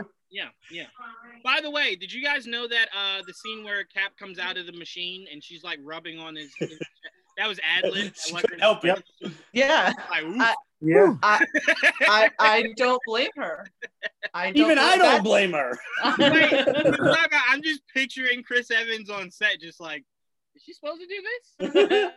Okay, all right. well, Like- speaking of uh like ad lib scenes like that, remember in The Dark Knight Rises where um oh my god, Anne Hathaway and Christian Bale are dancing and she like goes to pull away and she like leans back and kisses him and goes. Apparently that was ad lib. She was just like, I'm gonna kiss him now. and I was like, No. same. Yeah, same. that, that definitely could not happen the the other way around. no. Well, I mean, it definitely- has happened. Do you guys remember Adrien Brody like freaking kissing Halle Berry at an award show and everything? No. That things happened, but you years ago at one of really um oh god like more than 10 years ago maybe even 15 years ago it was at the oscars and like uh adrien brody was like winning an award for i think the pianist and halle berry was like maybe pres- no it was when halle berry i'm sorry i think won her award and he was presenting and he full on fucking kissed her that Wow. would never fly today but go and watch it on like youtube or look it up like that's a thing that no one talks about I mean, no one talks Okay. enough about uh, Madonna kissing. Was it Britney Spears? I both Yeah, but I mean, both they Britney both leaned in for that. Yeah. No, but I'm just saying, no one talks about that enough. That was that's iconic. Uh, John's like, I would like to talk about it. I don't know. I I would don't know. like I would like a full figure it out episode just dedicated to that. Um, but no, moving on, JD, I'll go to you next. Who's your top- Okay. All right. So the first uh, entry, it's not a one person. Uh, it's but it's a team, and you know how I hate Willy Wonka because of the Oompa Loompas. Yeah. Well, I love Time Bandits because of the little crew that are there. That that squad of little people that help usher him throughout the whole flick. I mean, they're like you know your favorite uncles who are are letting you have a beer with them for the first time. So um, you know those are my favorite. That's number five on my favorite heroes. I know it's weird. It's it's out there. It breaks the rules. Um, but but watch the Time Bandits if you get a chance, man. I mean, the Time Bandits is a great flick. Uh, it's about a kid who is not wanted by his parents, and you know he journeys through time, and you know he he meets different people that help him grow up, but ushering him through the journey are, are the little guys, and um, it's it's a good flick, man. It's a good kids flick. Uh, a little freaky though. Okay, um, number four. I'm I'm double dipping here, but Ripley. Let's rock and roll, mom. Okay. I don't I'm not not number three, not number four. I mean, uh, not number one, but we're talking about Ripley from Aliens, the mom who's saving, even though she's not her daughter, that's what it was. You know, that's what he played it at. And um, that's the, one of the geniuses of James Cameron, because we're going back to Terminator, and who doesn't love Sarah Connor? Why? Because she's the Mhm. lioness protecting a cub. And that's how you get uh, male viewership to um, back a female led vehicle, right? You make it a, a mother and a, and a cub story, um, a lioness and a, and a cub story. All right, so that's number four. I lost my list here. Okay, number five. Everybody likes Luke Skywalker in Star Wars, but my guy is Han Solo. You know, I just like the road, man. I'm only here for the money, and when there's no more money, I'm out. You know, and just to find a way to do something good, not for money, Han Solo's there, man. Han Solo's the fucking man. Plus, he's got a walking dog, dude. You know, I love that you pick Han because in the middle of war, Han just goes, "All right, Luke, I helped you out enough. I'm gonna go ahead and get out of here." And Luke's just like, "Whoa, whoa, whoa, hold on! You're not gonna stay and finish it? Nah, nah." Yeah, but dude, he also breaks down at one point, and we show he and we see he's not really all that cool under pressure when they break into the into the jail cell, and you know they're hitting him. He's like, "Uh, we're okay, we're fighting here. How about you?" You know, that's not, not that goes down. you know, in a prison system. So he doesn't always have it together. So I like that that moment. Um, somebody who always has it together, though, is, and I just watched this series, be it be it movie or TV show. I will follow him. I will watch him read a phone book, and I enjoy his commercials with Luke Skywalker for Uber Eats. Uh, but Patrick Stewart is Jean Luc Picard. You know, I mean, make it so. Or even just him going, Logan. I mean, I love, I love Every Patrick Stewart's voice. everyone like loves say uh you know Captain Kirk from the original Star Trek, but it's like it's Jean Luc Picard. I'm sorry, he's the Jean-Luc- best captain. Yeah, man. um, honorable mention before we get to number one. Leeloo Multipass. Um, I mean, great heroine, you know. And was was she a, a female or a male when she was in that first Alien? I don't know, but you know, she was non-binary, whatever you want to call it, because we don't know what they were. Uh, um, so you know, Milla, you, you you did well as Leeloo. Um, and then Pete Pete brought him up before, but my number one is this guy right here. He will save every one of us, Mr. Flash Gordon. You know, uh, yes, I, I'm dating it. It's not a great flick. It's not, but you got James Bond, you got Max von Sydow. Um, you got uh, oh my god, I I- I don't know the lady's name uh, that plays Ming's wife, the Italian hottie, but ooh, Alien Hottie. what was her- she- Mina, Mina, I don't fucking remember. But uh, yeah, what's Flash Gordon, great flick, and Flash himself. Even though Sam Sam Jones, Sam J Jones was dubbed um, throughout the whole flick, I'm okay with. it. I like the list, especially putting Han Solo on there. I just saw Solo a Star Wars story the other day, like the millionth time. It does Nice. not get enough credit. It is not a Yeah. bad movie at all. Yeah. It just Nope. isn't. And I, I think the biggest the biggest reason why that movie gets so much flack is he's trying to fill shoes that are unfillable. Yeah. It's like whenever they decide to do another Indiana Jones, like when they're finally done with Harrison Ford, whoever that next guy is, he could do an amazing job. Someone will always criticize it because the guy who came before you, you just can't live up to that. So when you get Yeah. that out of your mind, there's nothing wrong with that movie whatsoever. It's a lot of fun. I had a lot of fun. I mean, hell, finding out that Lando uh, was sleeping with robots and, Everything. was pansexual, everything, baby. Everything. It was just, is that a pillow?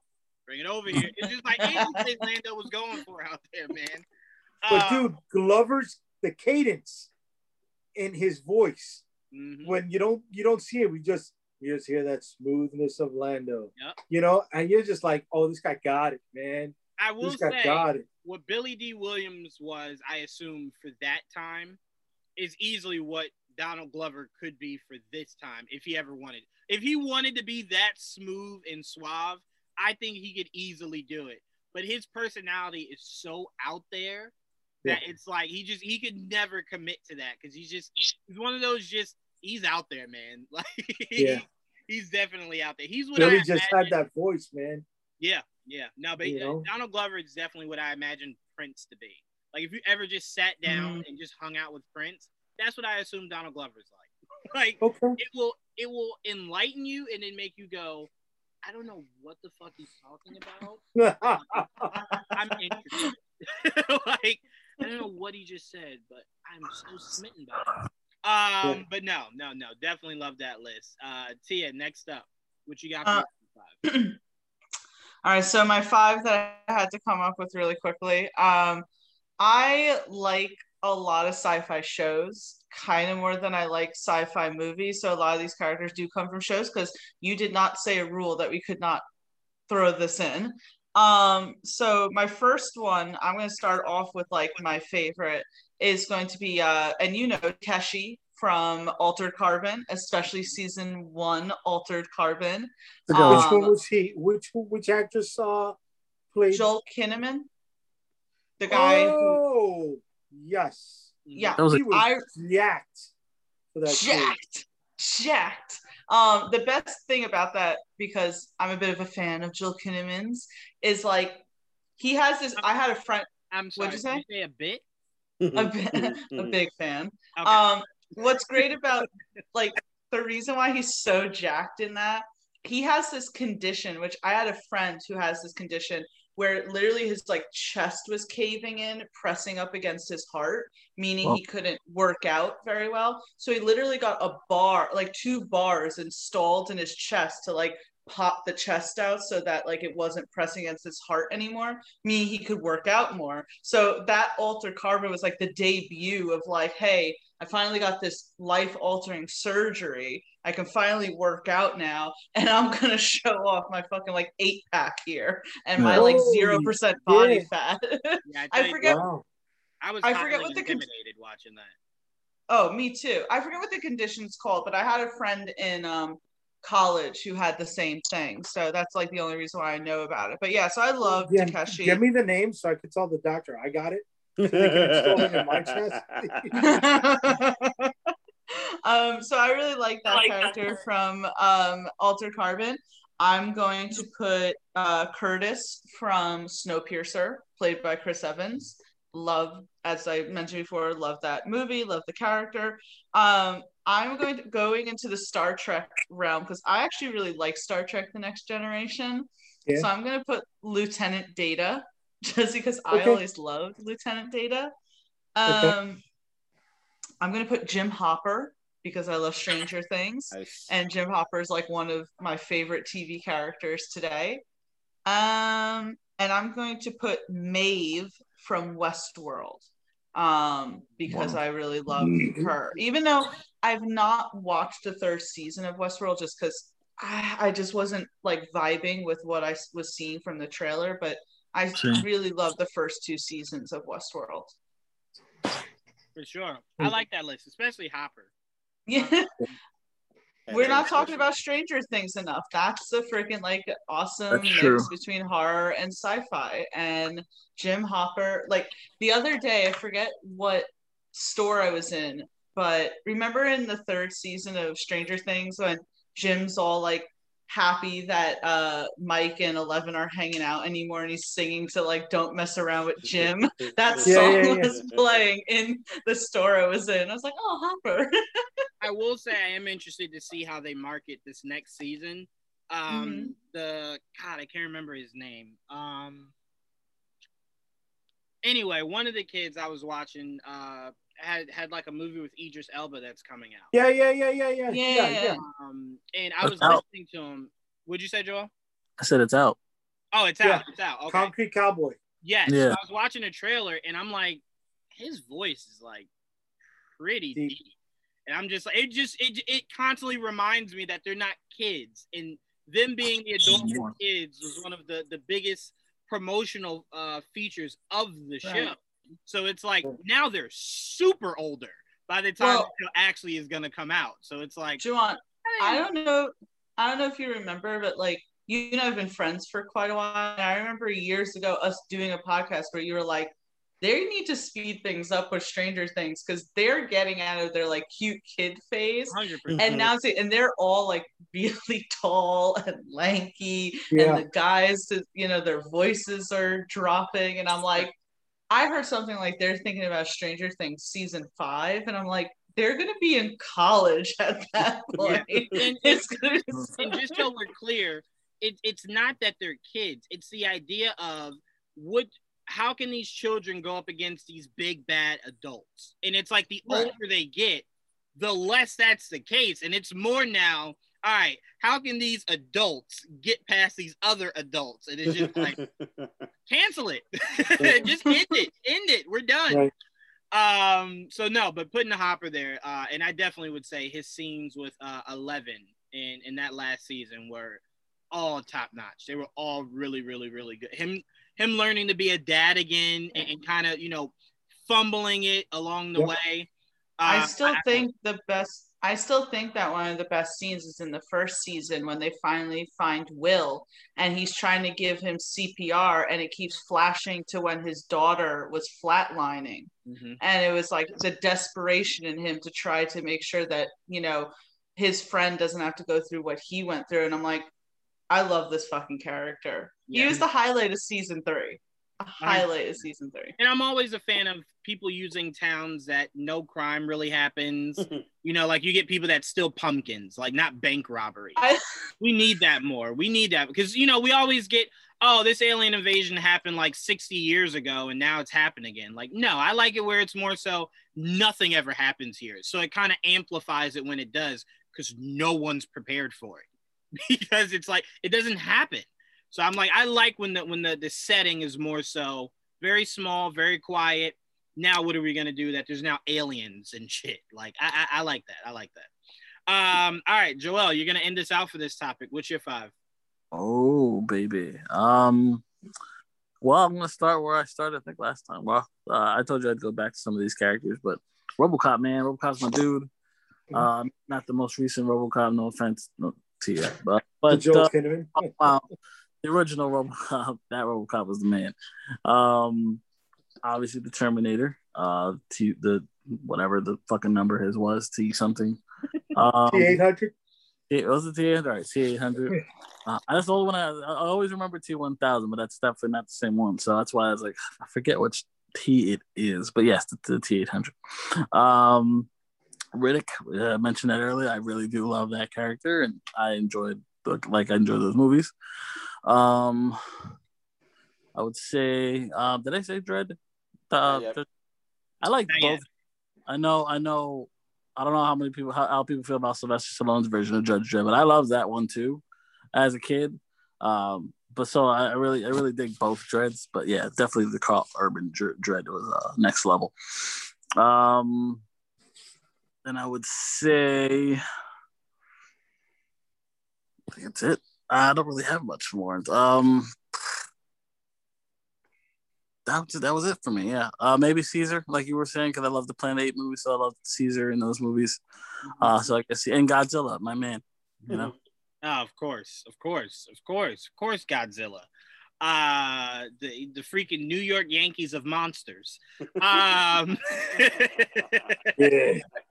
Godzilla. um, no, no, no, but that's definitely. I, I I would have been surprised if he didn't end up on your list because of how much you enjoy Godzilla. I do. Um, no, I like the list, and I will say I don't think anything's wrong with Sylvester Stallone's Dredd. The only issue is his Dredd was good because it was the only Dredd.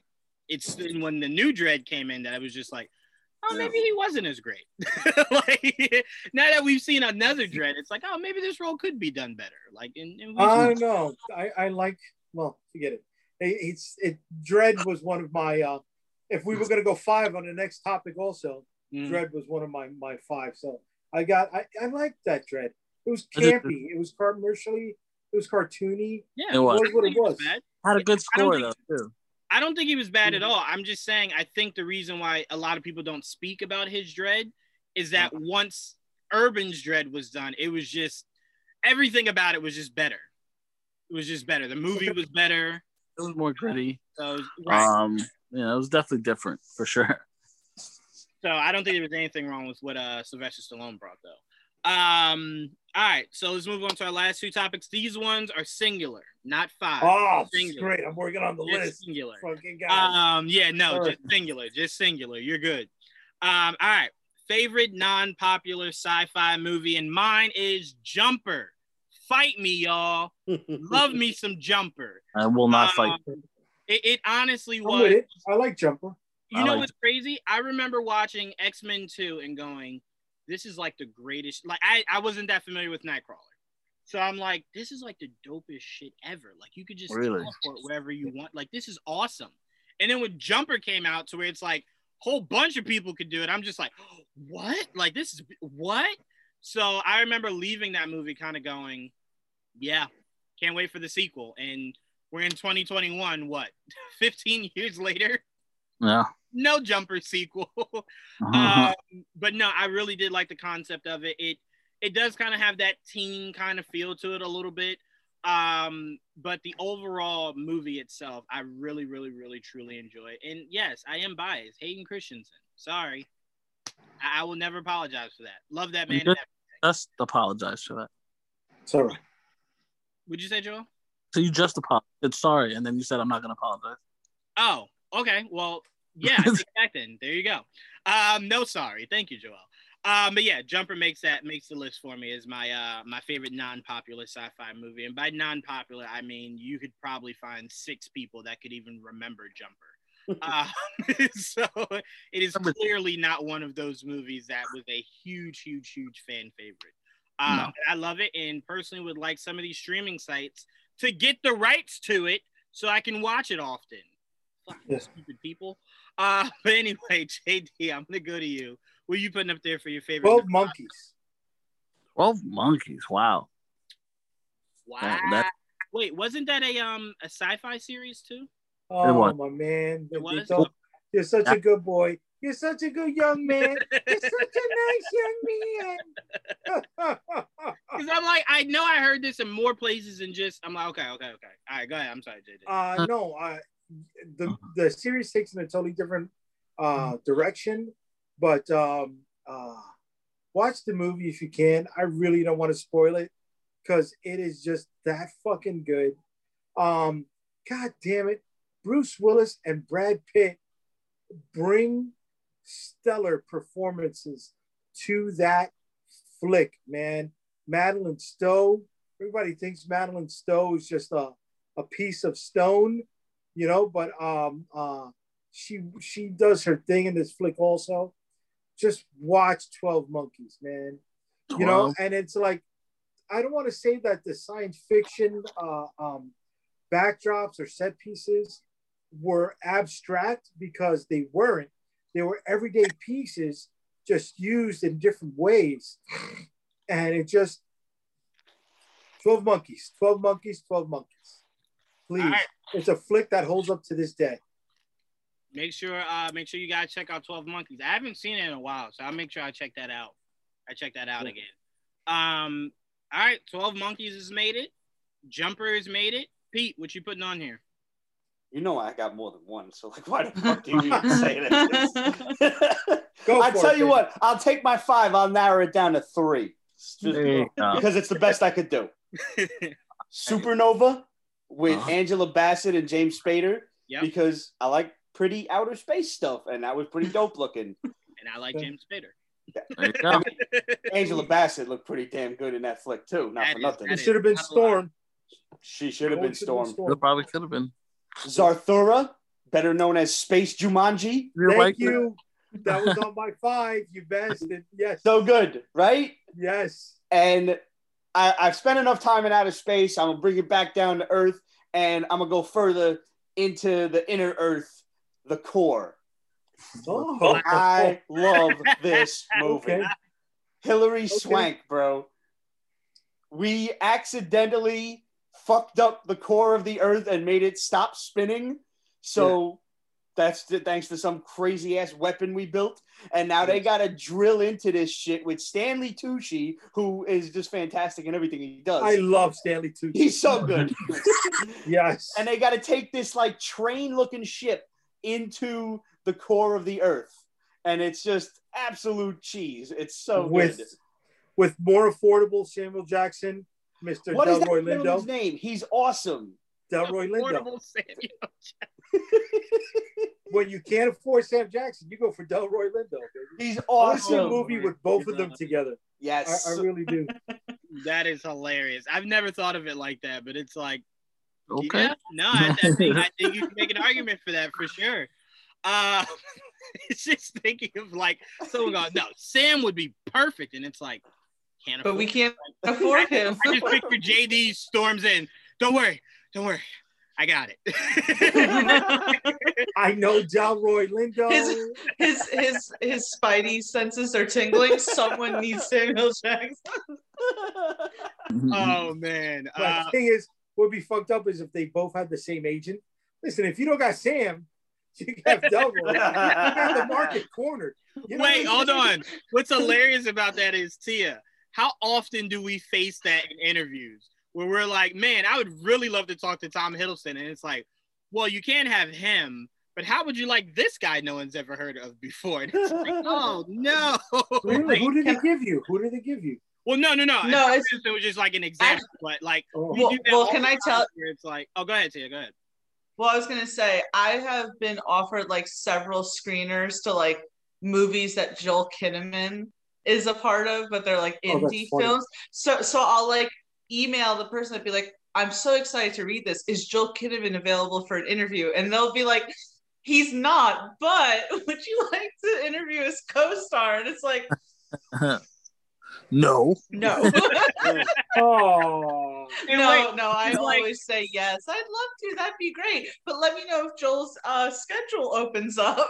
right like it's the best way to build up goodwill to where it's like all right look i didn't i didn't interviewed everybody in your talent pool give me the person i want now Give me it's Joel like- Kinnaman. build up the brownie points but it's the worst drop off to where it's like oh man can i interview al pacino? No but here's a guy that swept the floor in the scene that he all right i guess i'll take it. Like, all right um but no. No but I, I i love though um i love core. I i I love core. Right? I, I will say i put hilary swank in the same in the same bubble as natalie portman. Those are two actresses that don't get enough love and they've been a part of so many like i think people forget heat uh the, uh the professional v for vendetta uh black swan star wars whether you want to count it or not now what she's going to be doing in, in thor love and thunder natalie portman's been in some big shit and people just kind of just you got a lot of geek cred, right? Right? Like, do I, I? I'm sorry, you're bringing that up, but I'm always talking about the guy from Star Wars. Uh, we knew him as Porkins, and I don't know his name, and I'm I'm ashamed that I don't know his name, but he has been in so many geek films. He was the guy who got the case from Indiana Jones and tucked the Ark of the Covenant away. He was Porkins, like I said in Star Wars, right? The only fat pilot. So you know, I, I got your back hands down, baby. Right? I'm part of your brethren. Um, he was Harvey Dent in the first Batman film with Michael Keaton, and um, Ah. he was in. Uh, I think he was in Logan's Run also. So that guy's got a lot. This, you know, not just Natalie, Natalie Portman. There's so many like B actors and actresses that have so much geek cred that we don't give enough love to. dude. I agree. I agree. We got it. That's why it's up to us. This Yeah, show. man. It's up to this show to remind people. I just saw Yeah. the professional for like the millionth time yesterday, and I'm like, Natalie Portman is like amazing in this. And then like I saw like Heat, and I was just like, oh my god, this was around the same age she was in. Yes, disorder, right? Could you picture that? Like you get a phone call and it's like, hey, can I get your daughter to do a movie with Al Pacino and Rob De- Robert De Niro? And it's yes, ma'am. I didn't even tell you to pay. I don't care. Yes, put my daughter in that. Like, um, See, but but you you you cross Natalie Portman with Hilary Swank. I wouldn't do that. I'd put Natalie Portman with um uh, uh the anti Buffy. What's her name? Um It's like Buffy. Kristen Stewart. no no not Kristen Stewart. The uh the one that she was in the in the cheerleading movie with with uh Spider-Man's girlfriend. What's her name? Kirsten Dunst. Eliza Dushku. Eliza Dushku. Uh, oh, she was And- in Dollhouse. She was really good in That's Dollhouse. right. That was a good show. And Alan Tudyk. There you go. Excuse me. Lamb Tudyk, yeah. Yeah. That's right. But yeah, but but I could see uh, Eliza Dushku and Natalie Portman going after those same roles. You know, And I think Natalie Portman won out though, because you really did it. Like, you know, Natalie Portman has been, I mean, she's been in like Oscar worthy performances. I believe she's Right. been nominated. Eliza Dushku, as great of it. What'd you say? I think she won for Black Swan. Right. Eliza Dushku, as good of an actress she is, I think probably like roles that she may have tried out for, they're like, we're going to go with Natalie Portman instead. right? So if you can't afford Natalie Portman, you get Eliza Dushku, Yeah. I mean, Or hey, it works like that sometimes. It works like right? that. I'd be Uh, happy just to get work. Like you see all these uh actors who, you know, maybe the only thing you know them as, oh, they play procedural cops on Law and Order for years. And I'm like, man, as long as I'm getting paid. Like I love Mariska Yeah. Hargitay, but her really one only credits really is playing Olivia Benson for the past like Right. 20 something years. Who cares? She is making bank. She's oh, well Okay. known. She's like has a steady paycheck. And I'm like, I, I don't need the whole, I don't want to be typecasted. Typecast me. As long as you're paying me, typecast me. We're seeing it with Seth Rogen. Seth Rogen's just like, nope, I'll be that same guy for every single movie I'm Right. in. Right. Don't mind. I don't mind. Apparently, Mark Wahlberg's been doing it for forever. But anyway, uh, Pete, was that was that your your whole list? Yes, sir. Okay. Um. All right. I'm missing Tia and Joel. Okay. Tia, Yeah, I was gonna say, Jesus. I, I, relax. I didn't forget you. I know I often do, but I did not. Um. All right, Tia. He Who, who do you the got for your? I do be forgetting Tia. I'm sorry. Who are you putting up there on, on your list? On I'm the mine? only one with No, Tia. Sorry, Joel. Oh. I'm the only one with ovaries on this freaking podcast. How could you forget me? Jesus Christ. Oh my goodness. Sorry. I'm sorry. Go, go ahead, Tia. okay. Your uh, your non-popular sci-fi movie. Um, I not only do I think this is unpopular, I think like barely anyone's heard of it. Um, but I'm gonna put down 2010's Monsters. It was directed by Gareth Yes, Edwards. Edwards. Yes. Um, and I believe it was his directorial debut, if I'm not was. mistaken. Um, it stars our man Joanne Scoot McNairy, and it's super like low key. It is technically a monster film, even though you really don't see the monsters till the end of the movie. But I like the whole Cloverfield thing. I like that Yes. they held that from us. It was more so talking about them, being scared about them, and how it's kind of disrupted uh, the way of life. And you see this whole movie going by until finally the end when you see them. And I didn't think they looked that bad for a 2010 indie film. And I really enjoyed it. I watched the movie just because uh, knows this. If I get into an actor, I'm like, now I must see everything in their filmography. I don't care if it's shit or not. So me discovering Scoot McNairy, seeing this movie, and I'm like not expecting really to like it, but overall I liked it a lot. Um, I think it had a great story. It put me on to Gareth Edwards as a director. Um, so yeah, that's gonna be my uh my like non-popular sci-fi movie. I like it. I Mhm. like it. Joel, what are you going with to end this out? I got two good ones. Uh, I can't imagine anybody except me has liked these movies, but you know, whatever. um, honestly, I liked Chappie. I know a lot of people did not like Chappie, but I, I liked. Okay. Okay. I it just I, I don't know, kind of like a it was it kind of reminded me of like a modern day Johnny Five type of thing. Mhm. Um, Okay. Shit. I don't know. It's I, I didn't hate it, so I know a lot of people give it uh, give it some shit. Uh, and the other one was um, After Earth. I actually watched it one time on a plane, and I'm like, that's not as bad as people said it was. Uh, and I, I enjoyed that. with Will Smith and his son, right? Yeah, that that. It Yeah. wasn't terrible. Like I, I wouldn't put it as like a favorite of mine. You know, I'll never probably watch it again. But I watched it and I was like, I have seen so many sci-fi movies kind of like this. I'm like, so to say it's like worse than a lot of like say other sci-fi movies, I'm like, I don't know. You just maybe really dislike Will Smith and his son or something. Oh, after I watched it, I'm like, they just hate it because of you know Will and his kid. But I, I'm like, it wasn't that bad. Jesus. Well, I, I will definitely say I did not enjoy After Earth. I do enjoy Will Smith. Um, I, I do think Jaden's in the preferred profession that he should be in, which is music. Um, it, it did confuse. I was just like, whoa, whoa, whoa, is this the same kid that Will was holding the door closed with? Like this, this kid? Oh, okay. All right. Yeah, no, don't act anymore. Um, Okay. um, I, I think the biggest problem I had with After Earth was um, I kind of feel like the trailer tricked me. I kind of feel like the trailer was just like, get ready for Will Smith. And, Yeah. and it was And then it was just like, all right, right, ready for just Will Smith's son. And it was like, I Nope. will say that that was the biggest like negative really that I took away because the visuals were fine, the story was pretty good. It's like the biggest thing was like, oh, you expected to see Will Smith out there more, and he was out of commission like the entire movie. Nobody mentioned Zoe Kravitz. I don't even know. I, I forgot. She was in it. I- she played She the- was in it? she played- yeah, she played the sister that died that Oh. Will Smith Uh. blamed him for. Wow. She was really great in Big Little Lies. oh shoot we i forgot to mention i forgot to put this on my list earlier um which by the way joel chappie does make it in um top 100 uh sci-fi movies Really? What? yeah I know a lot of people hated Wow. that movie. But I like there Nobody Um, mentioned Cloud Atlas.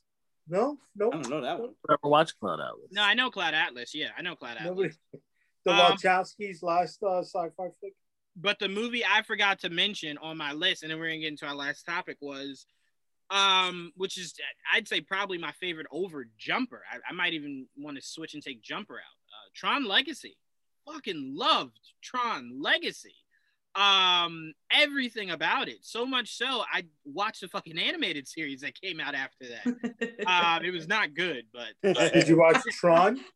yes, I did watch Tron. Yeah, Okay. I seen Tron. Uh, JD was about, that- about to throw hands if you said like Yeah, I that. was no, no, no, no, Because I enjoyed it so much when I found out there was another one that existed. I was like, I'm gonna watch this one. I was like, I like it. I mean, I still prefer Tron Legacy, but I, I really did enjoy the uh the original Tron. Um, they need to make more of the Trons. I mean, come on, just what you can do with visual effects today. That is the one movie that would just eat up all of it. Um, but all right, heading into our last topic. Uh, and Joel, actually, Ready Player One made it pretty high too. Well, that one I knew It was. I know people liked it. I don't know how many people liked it, but that was. That's awesome. that And another one that people give a lot of a lot of flack to, but it's not the worst thing ever. The day the Earth stood still. That's the Tom Cruise one, right? Nah, it's Keanu Reeves. No, the Keanu. Uh, yeah, that wasn't bad. I I'm remember just seeing saying it when I it was wasn't younger. the worst thing ever. I'm not saying give it awards, but it wasn't the worst thing. Um, all right. End our night. We're gonna go favorite sci-fi director. Pete, singular. Favorite sci-fi director. I, it was a struggle to get, get even one because I'm not like a director's kind of guy. I'll follow Me- actors, but Same. so I had a look for this one, and uh, I have a feeling me and Joel might end up with the same guy. Uh, Paul Verhoeven is. Verhoeven, I'm yeah. gonna give it to him Nice. for RoboCop, Total Recall, Starship Troopers. For Oh God's my- sakes, Starship Trooper. and I I forgot about that one altogether. But yeah, I'll, I'll give it to him because I'm just not a. I mean, I like John Carpenter. You know, he's dope. And I was reading a really great comic series like sci-fi horror called uh, John Carpenter Presents, and it's like tales of science fiction. But he didn't write this shit. He's just like you know Mm, they put his name on it to sell the books, right. and it's got like a bunch of dope writers. But if anybody's looking for like a few short story horror sci-fi stuff like along the lines of Event Horizon, you could nice. a lot worse than f- just t- check out that series. To I- get it's a I bunch love- of different stuff. I love how um, uh, Paul Verhoeven's uh, trait is going over the top with fascist propaganda. hmm It just that's you know that's his sign. You know what I mean? Might I Yeah. also add that he directed Showgirls, which when I was 13 was a fantastically Oh. amazing movie. Yeah, so what? I wonder why. I was a big fan of Saved by the Bell, and Elizabeth Berkley was my favorite gal. Everybody was a Kelly Kapowski fan. I liked Jesse. Yeah, I was a I tell Kelly you guy. what. I tell you what, and Joel and Tia can speak to this. I am never a fan of a lot of what happened in that movie. Yeah. But if there were ever an exception to the rule, it would be that movie. All If there Jerron are- always says, he's like, I don't like. He's like, I don't like uh, sex scenes in movies or TV shows. It, I don't like it all. I hate when they do that. And yet now he's like, oh, but Showgirls though. yeah, because again, I saw that it was on Showtime, and it was back when um you had to put in a passcode to watch stuff with MA on uh on cable. Really? Yeah, a hundred percent. A Oh, I never hundred- Nah, had my. Okay. my parents didn't give a fuck about me. I tell you- I tell you what, let 'em do what I tell you what, trying to crack the passcode is why I thought I, I could easily crack safes.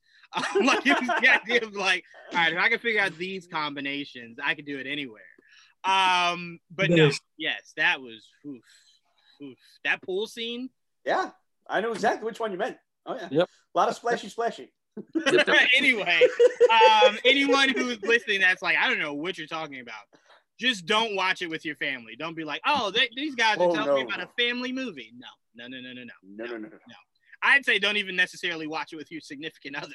like, it, it might it might make things uncomfortable. But anyway, um, I like that. I like that, Pete. I'm going with, and again, I'm kind of like you, not really big into directors when it comes to sci-fi. I'm into directors for other things.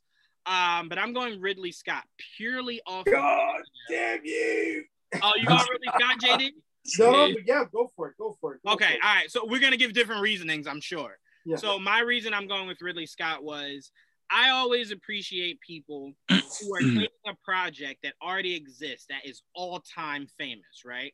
He very easily could have marketed Prometheus off of the back of Alien to where you're marketing it so people know it, so they're coming out to see it. He made Prometheus to where you had no idea what the hell that movie was about to the end credit scene where you actually see the alien. I love that because it was really Scott's way of saying, I can make it off my own stuff. I don't have to market it off of something that already existed. And then he totally fell into that with Covenant, where it was purely off the back of Alien. Um, but I always uh, commend him for what he did with um, with with Prometheus and his show was it uh something with wolves or whatever that show is Oh, Raised by Wolves. Raised by Raised by Wolves. wolves yeah That was crazy. what an amazing was- show what an Hard amazing show um so yeah uh ridley scott makes it for me i I just i was really proud of what he did with prometheus still love that movie um but i'm sorry jd go go ahead go ahead No, no, no, no. You know what? I'll give it to you with that, and I will uh, go a different way, a different style of sci-fi, Mhm. and I will go with George Miller. Bruce Miller. Nice. Okay, and his Mad. Max series Yep. was, um, I Never mean, know. Mad Max.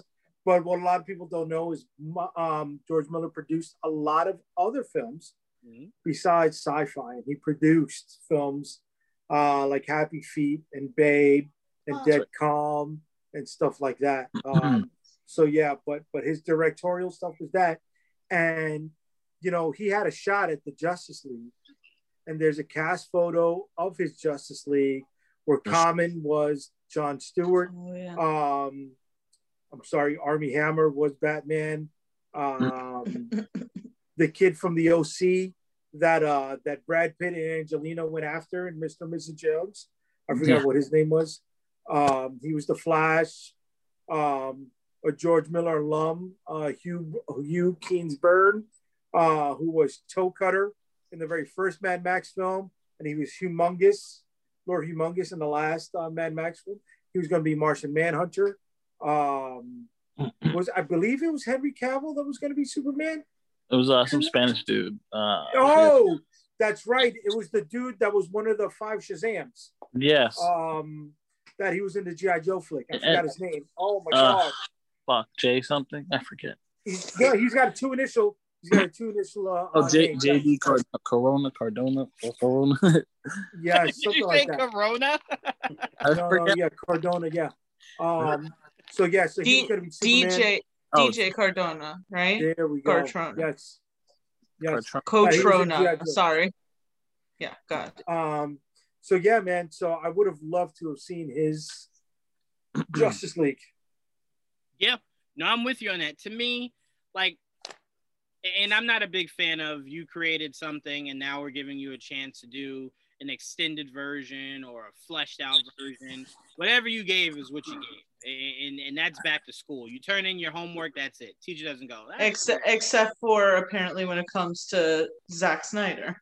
Because No, Yeah. remember, remember, I wasn't, I wasn't a fan of that until I, I found out it was actually real. It was just like, oh, oh, okay, all right. I didn't think it was. Um, but to me, it's the idea of that's something, that's a cut we need to get trending, like the George Miller cut. Give us the George. Yeah, but it wouldn't filmed really it. happen because they can't get Armie Hammer back. Well, no, you can always recast that. You can always recast it. I'm sure. That, I'm sure he would find Oh, something okay. to fit that. Yeah, yeah. Um, but no, yeah, I, he I like. totally killed his career. Oh, for sure. One hundred percent. crazy. You know what's crazy about George Miller, uh, JD? His newer, um, God, what's the what's the movie? Mad Max made like the the, the high sci-fi list. His originals were really nowhere to be found on the all-time list for sci-fi. See, that's hard because they were solid flicks. Right. The very first one was ahead of its time, but it fit into that same grittiness as Warriors. Mhm. Um, it just had that same, you know, um, uh, cinematography style. It was the 70s and almost everything that came out in the 70s was fucking creepy. And then you got um, the Road Warrior, which influenced G.I. Joe. I mean, you know, we wouldn't have dreadnoughts the way we have dreadnoughts if it wasn't for that. So um, come on. And and then um, goddamn Tina Turner as a bad guy in Beyond Thunderdome. I don't Oh. care. She killed it. I loved it. One of my favorites and one of the best lines ever in cinema. Two men enter, one man leaves. I mean, you know, I mean, just for that line alone, it should be in the top 100. For sure, for sure. Um, Tia, I'm gonna go to you, but really quickly, I want to give a, a shout out to Luc Besson. Um, I Yes. and maybe one other person loved Valerian in a city. That's what I'm-. That's what I was right. Yeah. I don't remember the full Yeah. title. I loved it so so so so like so it. much. Um, I re- I I so regret that I didn't see it in theaters. It's one of my top five regrets when it comes to movies I didn't see in theaters. Uh, it's really good. He does he does light up a world. He really does. I don't know what he did with the movie Anna, but Valerian, he tore that shit up. That was oof, that was good. And I am a Dane DeHaan fan, so it's like you know See, I don't like Dane DeHaan. you don't like Dane DeHaan. Really? Yeah, I don't like him. I like him. Have you, you guys didn't see The Stranger on uh, Quibi? Which I know like Quibi was like a dead app, but he was in this um he was in this show called The Stranger and he was so fucking good in it. He was so creepy. I, mean, was like, why is this great guy our show? Our show on Amazon. Right, right. He- oh just yeah, out, yeah, right? zero zero zero, right? Is what you're talking about? Yeah. Yeah. No, he was good at it. But I'm just saying, like in The Stranger, he played like this like psychotic, you know, like stalker killer, and it was like, oh, he needs to be cast more for these like horror roles. He was Yeah, really good I- in it. I refuse to let uh, Amazing Spider-Man 2 be. Dane Yeah, that ruined it for me, dude. Yeah, him. and I will It not allow that to be that man's legacy. He is Oh. greater than his worst day. just- oh, Um, but JD, I am glad me and you are on the same accord. Luc Besson for Valerian. That was a hell real. yeah, hell yeah. Um, all right, Tia. Uh, what do you got for uh sci-fi director? Um, I really struggled with this one because, like Pete, I don't really like look at directors, especially when it comes to sci-fi movies. That's like, you know, it was so hard. So I kind of like copped out a little, and you're gonna hate my pick, but I don't care. Um, so I was just gonna put Christopher Nolan down. I loved Memento. I loved Inception. I loved uh, Tenet. It's like, and you could say that, um, you know, I, I know it's like not a lot, but again, it's like he is the director that for like sci-fi movies I've seen say like the most consistent because I am not just familiar with like others. So it's like I looked up directors and it was like Steven Spielberg. I'm like, that's so like just a like that's a real cop out and cliche to be like Steven Spielberg, George Lucas, you know. So it's like, all right, I went with Christopher Nolan, which I know you're gonna hate it, but you know, No, You know- that- that's like my throwaway. I love I love the pick of Christopher Nolan. I still uh, in, am of the firm belief that Memento is hands down his best movie. I Memento disagree. is great. I disagree. this I, liked it a lot. I did like it. Uh, it was genius for the time, but I feel the Prestige was his best. Oh yes, okay, Yeah. okay. I won't I won't argue that. I, I to me it's a one A one B. I can take either or. I'm fine with that. To me, It's the only Batman why, versus Wolverine fighting over Black Widow. It's a great- I mean, come on now, come on. I mean, you couldn't argue over a better a better person, right? But I will say the only reason why Inception doesn't doesn't rank high for me is the Yeah. idea of when it comes to movies like that. To me, the story is what has to drive you, not the not the uh, not the the visuals and, and whatnot. Your story at the end of the day has to be what drives me, and that's what Memento was driven on was purely story. That's what Prestige Right. to a degree was uh purely story. When you bring in the other elements, it's like, all right, what are people more flocking to?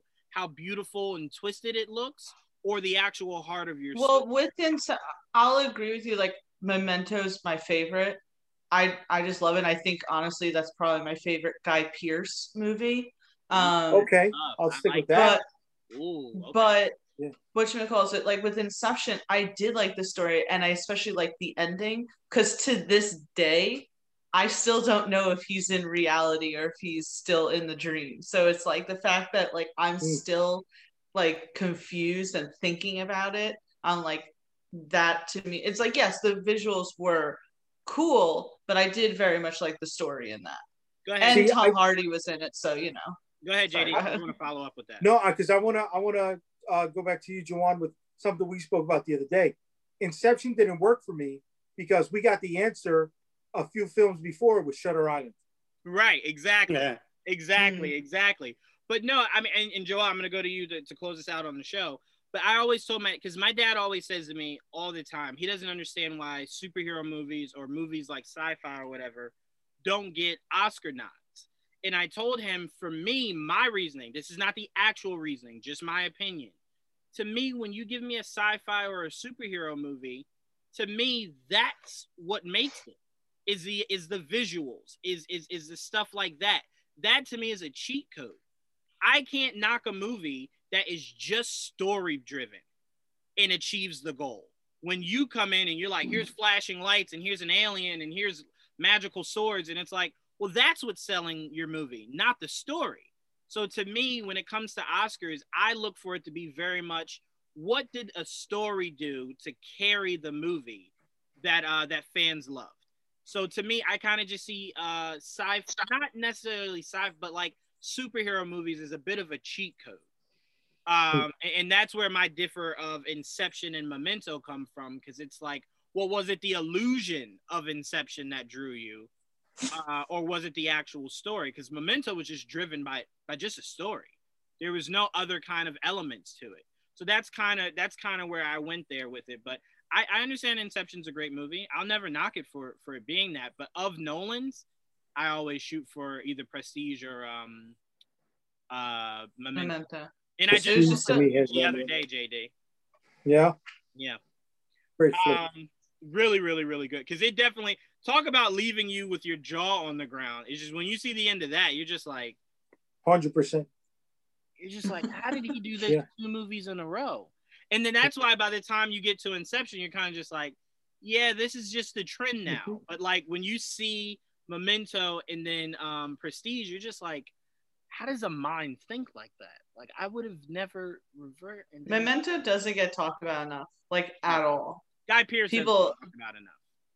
Guy Pearce definitely doesn't get talked about enough. And I'm like, you know, I get it. Yeah, he was in Iron Man 3 and people don't like Iron Man 3. I was like, but Mm. freaking, he's been in a lot more things other than that. He was in The King's Speech, Memento, freaking, um, I can't think off the top of my head, but like, uh, he was in Lawless. Did you ever see Lawless? Yep. He was like one of the creepiest villains in a movie I've ever seen. Like, I'm sorry. To me, Yeah. certain No, I just Go gonna ahead, he had a transformation that I've not seen since Chris Pine in um, Smoking Aces.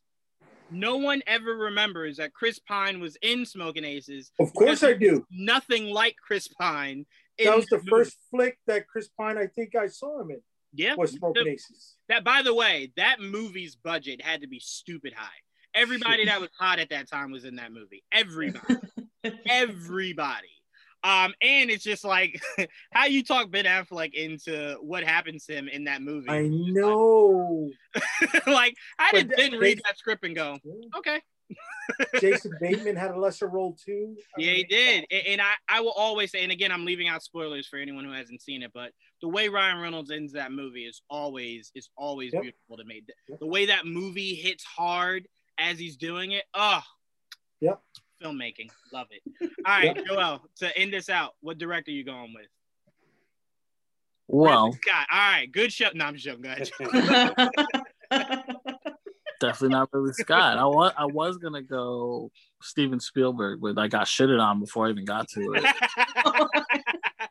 No, he Um, was like, he was just like, you're lazy if you say Steven Spielberg. Um, like, No, I was saying like me, like I felt like I would be lazy because like you know I don't know directors that much, so it'd be just be a cop That's, out. that's, Like, I'm sorry. that's an easy one. That's an easy one for sure. But yeah, So I went a different direction after I was shunned, uh, and uh, Villeneuve, um, and that man um, is beast. Uh, the mo- is a modern day science fiction giant. Uh, is doing Dune right now. Yep. Um, that movie looks fucking Yep. insane. I can't wait to see that thing. Um, and he's just and like he did the most recent uh, Blade Runner. He did Sicario. I think the Prisoners. I think Sicario was Yep. so great. all those movies. Prisoners. Oh my god. So good. Yeah, Yeah, no, so- I, Then he's my guy. I love that pick. And what you just said about Dune, if you watch the original Dune, right, it's somewhat of a snooze fest. What Hell he yeah. looks like he's able to do with with his version of Dune, to where it's like it's way more action driven, um, than just like all right, we're in the desert trying to do some stuff. Like his looks like it's it'll engage you. And, and it Well, he got- He got so. Jason Momoa. That's like Yeah. all I Yeah, needed to hear. said the wrong name. He got He Timothy a lot of Chalamet, acting. and I'm sorry. The, no, stop with Yeah, that, all right. man. People, You're I saw. got- some- he I, got- Oscar Isaac. You got Oscar- Oscar Isaac. You got Yeah. Zendaya. And have you seen Yeah. Oscar Isaac training? Chalamet. yes. Yes. For- Night Yes. What? That looks dope. I cannot wait for that. I'm just saying, Timothy Chalamet is overrated. Yeah, Okay, I'm not gonna go into that, but I tell you right now, when they release the photos of Oscar Isaac in that Moon Knight suit, I might literally Yeah. just poop myself, like right where I'm at. What- Are we gonna get the three piece suit? Or are we gonna get the Batman knockoff? Can, can I say this, JD? I don't know. I told Joel, I want to see both. I want to see both. That three piece suit is an iconic look, even if Yeah. it's just for one episode. I don't mind. Yeah. I want to see both. I definitely want to see both. Uh, especially, I told Joel the aesthetic of Moon Knight in all white, and then seeing the red blood stains in that all white. Yeah. Oh, that's gonna visually pop. I need that. Yeah. I so need that. Um, but all right, guys, that's what we got for this first half of our uh, sci-fi show. Uh, we'll be doing sci-fi fantasy at some point, maybe not next week. I don't know. I'm really playing along with Pete's uh, Pete's uh, conspiracy theories. Um, it's all I've been thinking about since he said it. I've just Wait, but what kind of like conspiracy? Government conspiracy, movie Wait, conspiracy. Where do you want to go, Tia? We can go anywhere. We can go government. We can go get- aliens. I want to get so deep into conspiracy theories, we get removed from YouTube. I was gonna say, like, are the I FBI gonna show up at our freaking doorstep type Wow. of conspiracy Not theory? Not for nothing. Do you remember when YouTube went down worldwide for like, I don't know, whatever it was, 15, 20 minutes or Yeah. something like that? Yeah. And everybody freaked out? Mhm. First thing I did was start going looking at some of my usual haunts, and at least four of them were Gone? gone, out of the Yeah. blue, just Yep. gone. Yep, yep, yep, yep. Some of them wound up on Gaia, which is a great website if anybody wants to check out. I Um, thought you said Goya. I was gonna nah, say they make good stuff. that's a I'm rabbit hungry. hole, but Uh, Pete, you should watch. There's these two YouTubers. One of them's called Nexpo, and the other is Nick Crowley, and they do like all sort of like deep web conspiracy Reddit like things. Like, and I was Nick never Crowley really. sounds familiar. Yeah, he's like growing his channel. He's about like 500,000 or something. And like, I, God, one day I just started watching and I was like, what's going on? I need to know the answers here. So, like, check those two YouTubers Yeah, out. It's conspiracy crazy. Theories, whenever you go into them, it's it's never like, oh, I just watched one video and then I went to sleep. It's like, dude, I'm nine videos in and my eyes are like so heavy. um, but no, I, I love it. We'll get into that. But the the show I'm most excited for is the one where we get into the show Invincible. Um, I Yeah. cannot wait to do that. This last episode was Yeah. bees knees. Woof was an episode. Thank you, Um, Ali. Thank you. Yeah. Thank you. Thank you. Yep. And shout out to my boy um Jeffrey Donovan, who was uh Machine Man. He was the voice for Machine Man. Oh, okay. Jeffrey Yep. Donovan. What did he do? I, I He was in know. I Burn Notice. The show Burn Notice. That was Okay. like Good a- show. It was like a modern A team, honestly. Okay. What it ended up being. Um, but yeah, so make sure you guys check out the latest episode. We should do, um, That too. we should definitely do uh most uh overrated actors Oh uh my- episode. I won't be here for that one. No, thank you. I know where Tia is going. No, thank you. Um, Why? Why are you bringing up? Well, forget it. I'm not going to mention. I'm not going to mention uh, um, uh, the two Australian actors who were groomed to take over. Jai Uh, Courtney. Ah, ah, ah. Oh, I hated Jai Courtney and Sam Worthington. Oh, if I could fight two people in this world, I would fight both of them. Thank you. Oh! Anthony Mackie is slowly climbing that list for me. I'm like, oh, you're getting in that Sam Worthington conversation. I don't know because yes, Al- Altered Carbon two, he killed the series for me. Yeah, But uh, Yeah. Well, Joanna and I did. Can I tell you this? Joanna and I were big fans of Alter Carbon season one. So when Alter Carbon season two came out, we're like, all right, we're gonna watch it. You know, and we'll do a review. I swear, if you go back and listen to that review, I don't think we had like one nice thing to say. Well, Uh, see, and we we like. he said that it ended. yeah, that was the best part. Yeah, it was just like the whole time was like, I miss Joel Kinnaman. I miss Joel Yeah. Kinnaman too. whole time I'm watching Falcon and the Winter Soldier, I'm just like, only two left, only two left, only two left, only Don't blow two it. left. don't blow it. Um, yeah, absolutely. But thank you guys for tuning into this all new episode of Figure It Out. Um, we did not do what we usually do. We didn't have any sci-fi figures, so we, we'll make sure that we make up for it when we do our fantasy episode. Um, but I did show off a little bit of Fantastic Four, and that is sci-fi, so we got a little bit in there. yeah, he Uh. Ben Grimm. Um, and by the way, Joel, I am coming over for those Transformers. Don't think I forgot. I did not. Uh, get my McDonald's figures ready, Joel. Um, but all right, guys.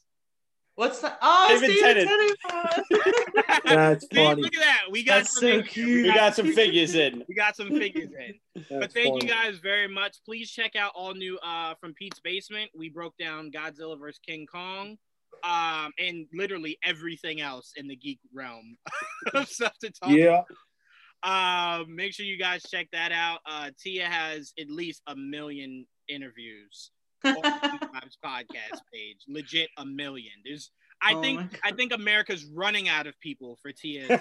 I still uh, haven't gotten Joel Kinnaman yet. the day he- that happens. it's- you know what? We got to make sure Tia never gets that. We saw what happens when you get all the Infinity Stones. We can't. let so so can I tell you really quick? I'm sorry to like prolong us anymore, but it's like Joel Kinnaman, Jon Bernthal, Pablo Schreiber, Chris Evans, and I'm trying to think who and Scoot McNairy. Once I get those five, be like, well, it's been a really great run at GBN. I got out of it what I needed to. I got out of it while I was on That's top. funny. I did That's everything I needed to. But I'm just picturing when she does that, like her eyes will glow, like she'll start like spouting some crazy language you've never heard of before. Um, but no, uh, make sure you guys check that out. Me and Joel did um, much to do about nothing yesterday. Make sure you check that out, and make sure you guys are checking out JD's comics. Pete sold you on it last week. Okay, when we did our episode, go check it out. Unstoppable Comics, right, JD? unstoppablecomics.com. Yes, ladies and gentlemen. Thank you, thank you, thank you. Checking it out, absolutely. And I will tell you right now, outside of Hasbro, JD's got the best figures in the game. So Oh, you mean you mean for checking that out. you mean this coming soon? Since A we're going to be hitting our our a 13 year anniversary. Um, I got to update you. We finalized all our images from the sculptor. Make sure you guys make sure you guys are staying tuned for that. I always said this. I always said if toy soldiers were to happen, my house, JD's house, and Pete's house would be like the worst places to live if our toys came to life. And we're just like, you know what? I'm sick of this shit. Hell yeah, they'd be like, "I've seen the shit you do, my man. You should I be mean, look, all I see is like Pete is just like surrounded by them. He's he'd be doomed. Look at you. Are you serious? My And goodness. the, the weapons are not but four feet that way. It just takes one little jump. Um, no, I, I will got say, this. I will say if my toys came alive, I would have to put tape over their mouths. They don't need to be saying shit. Anyway, make sure you guys stay tuned for an all new episode next week of Figure It Out. Thank you all for joining me. Uh, Tia joining us once again. Thank you to Joel, JD, and Pete. And we'll see you guys same time, same place next week. So then, peace. Peace. Hi guys. Hello, everybody. Uh,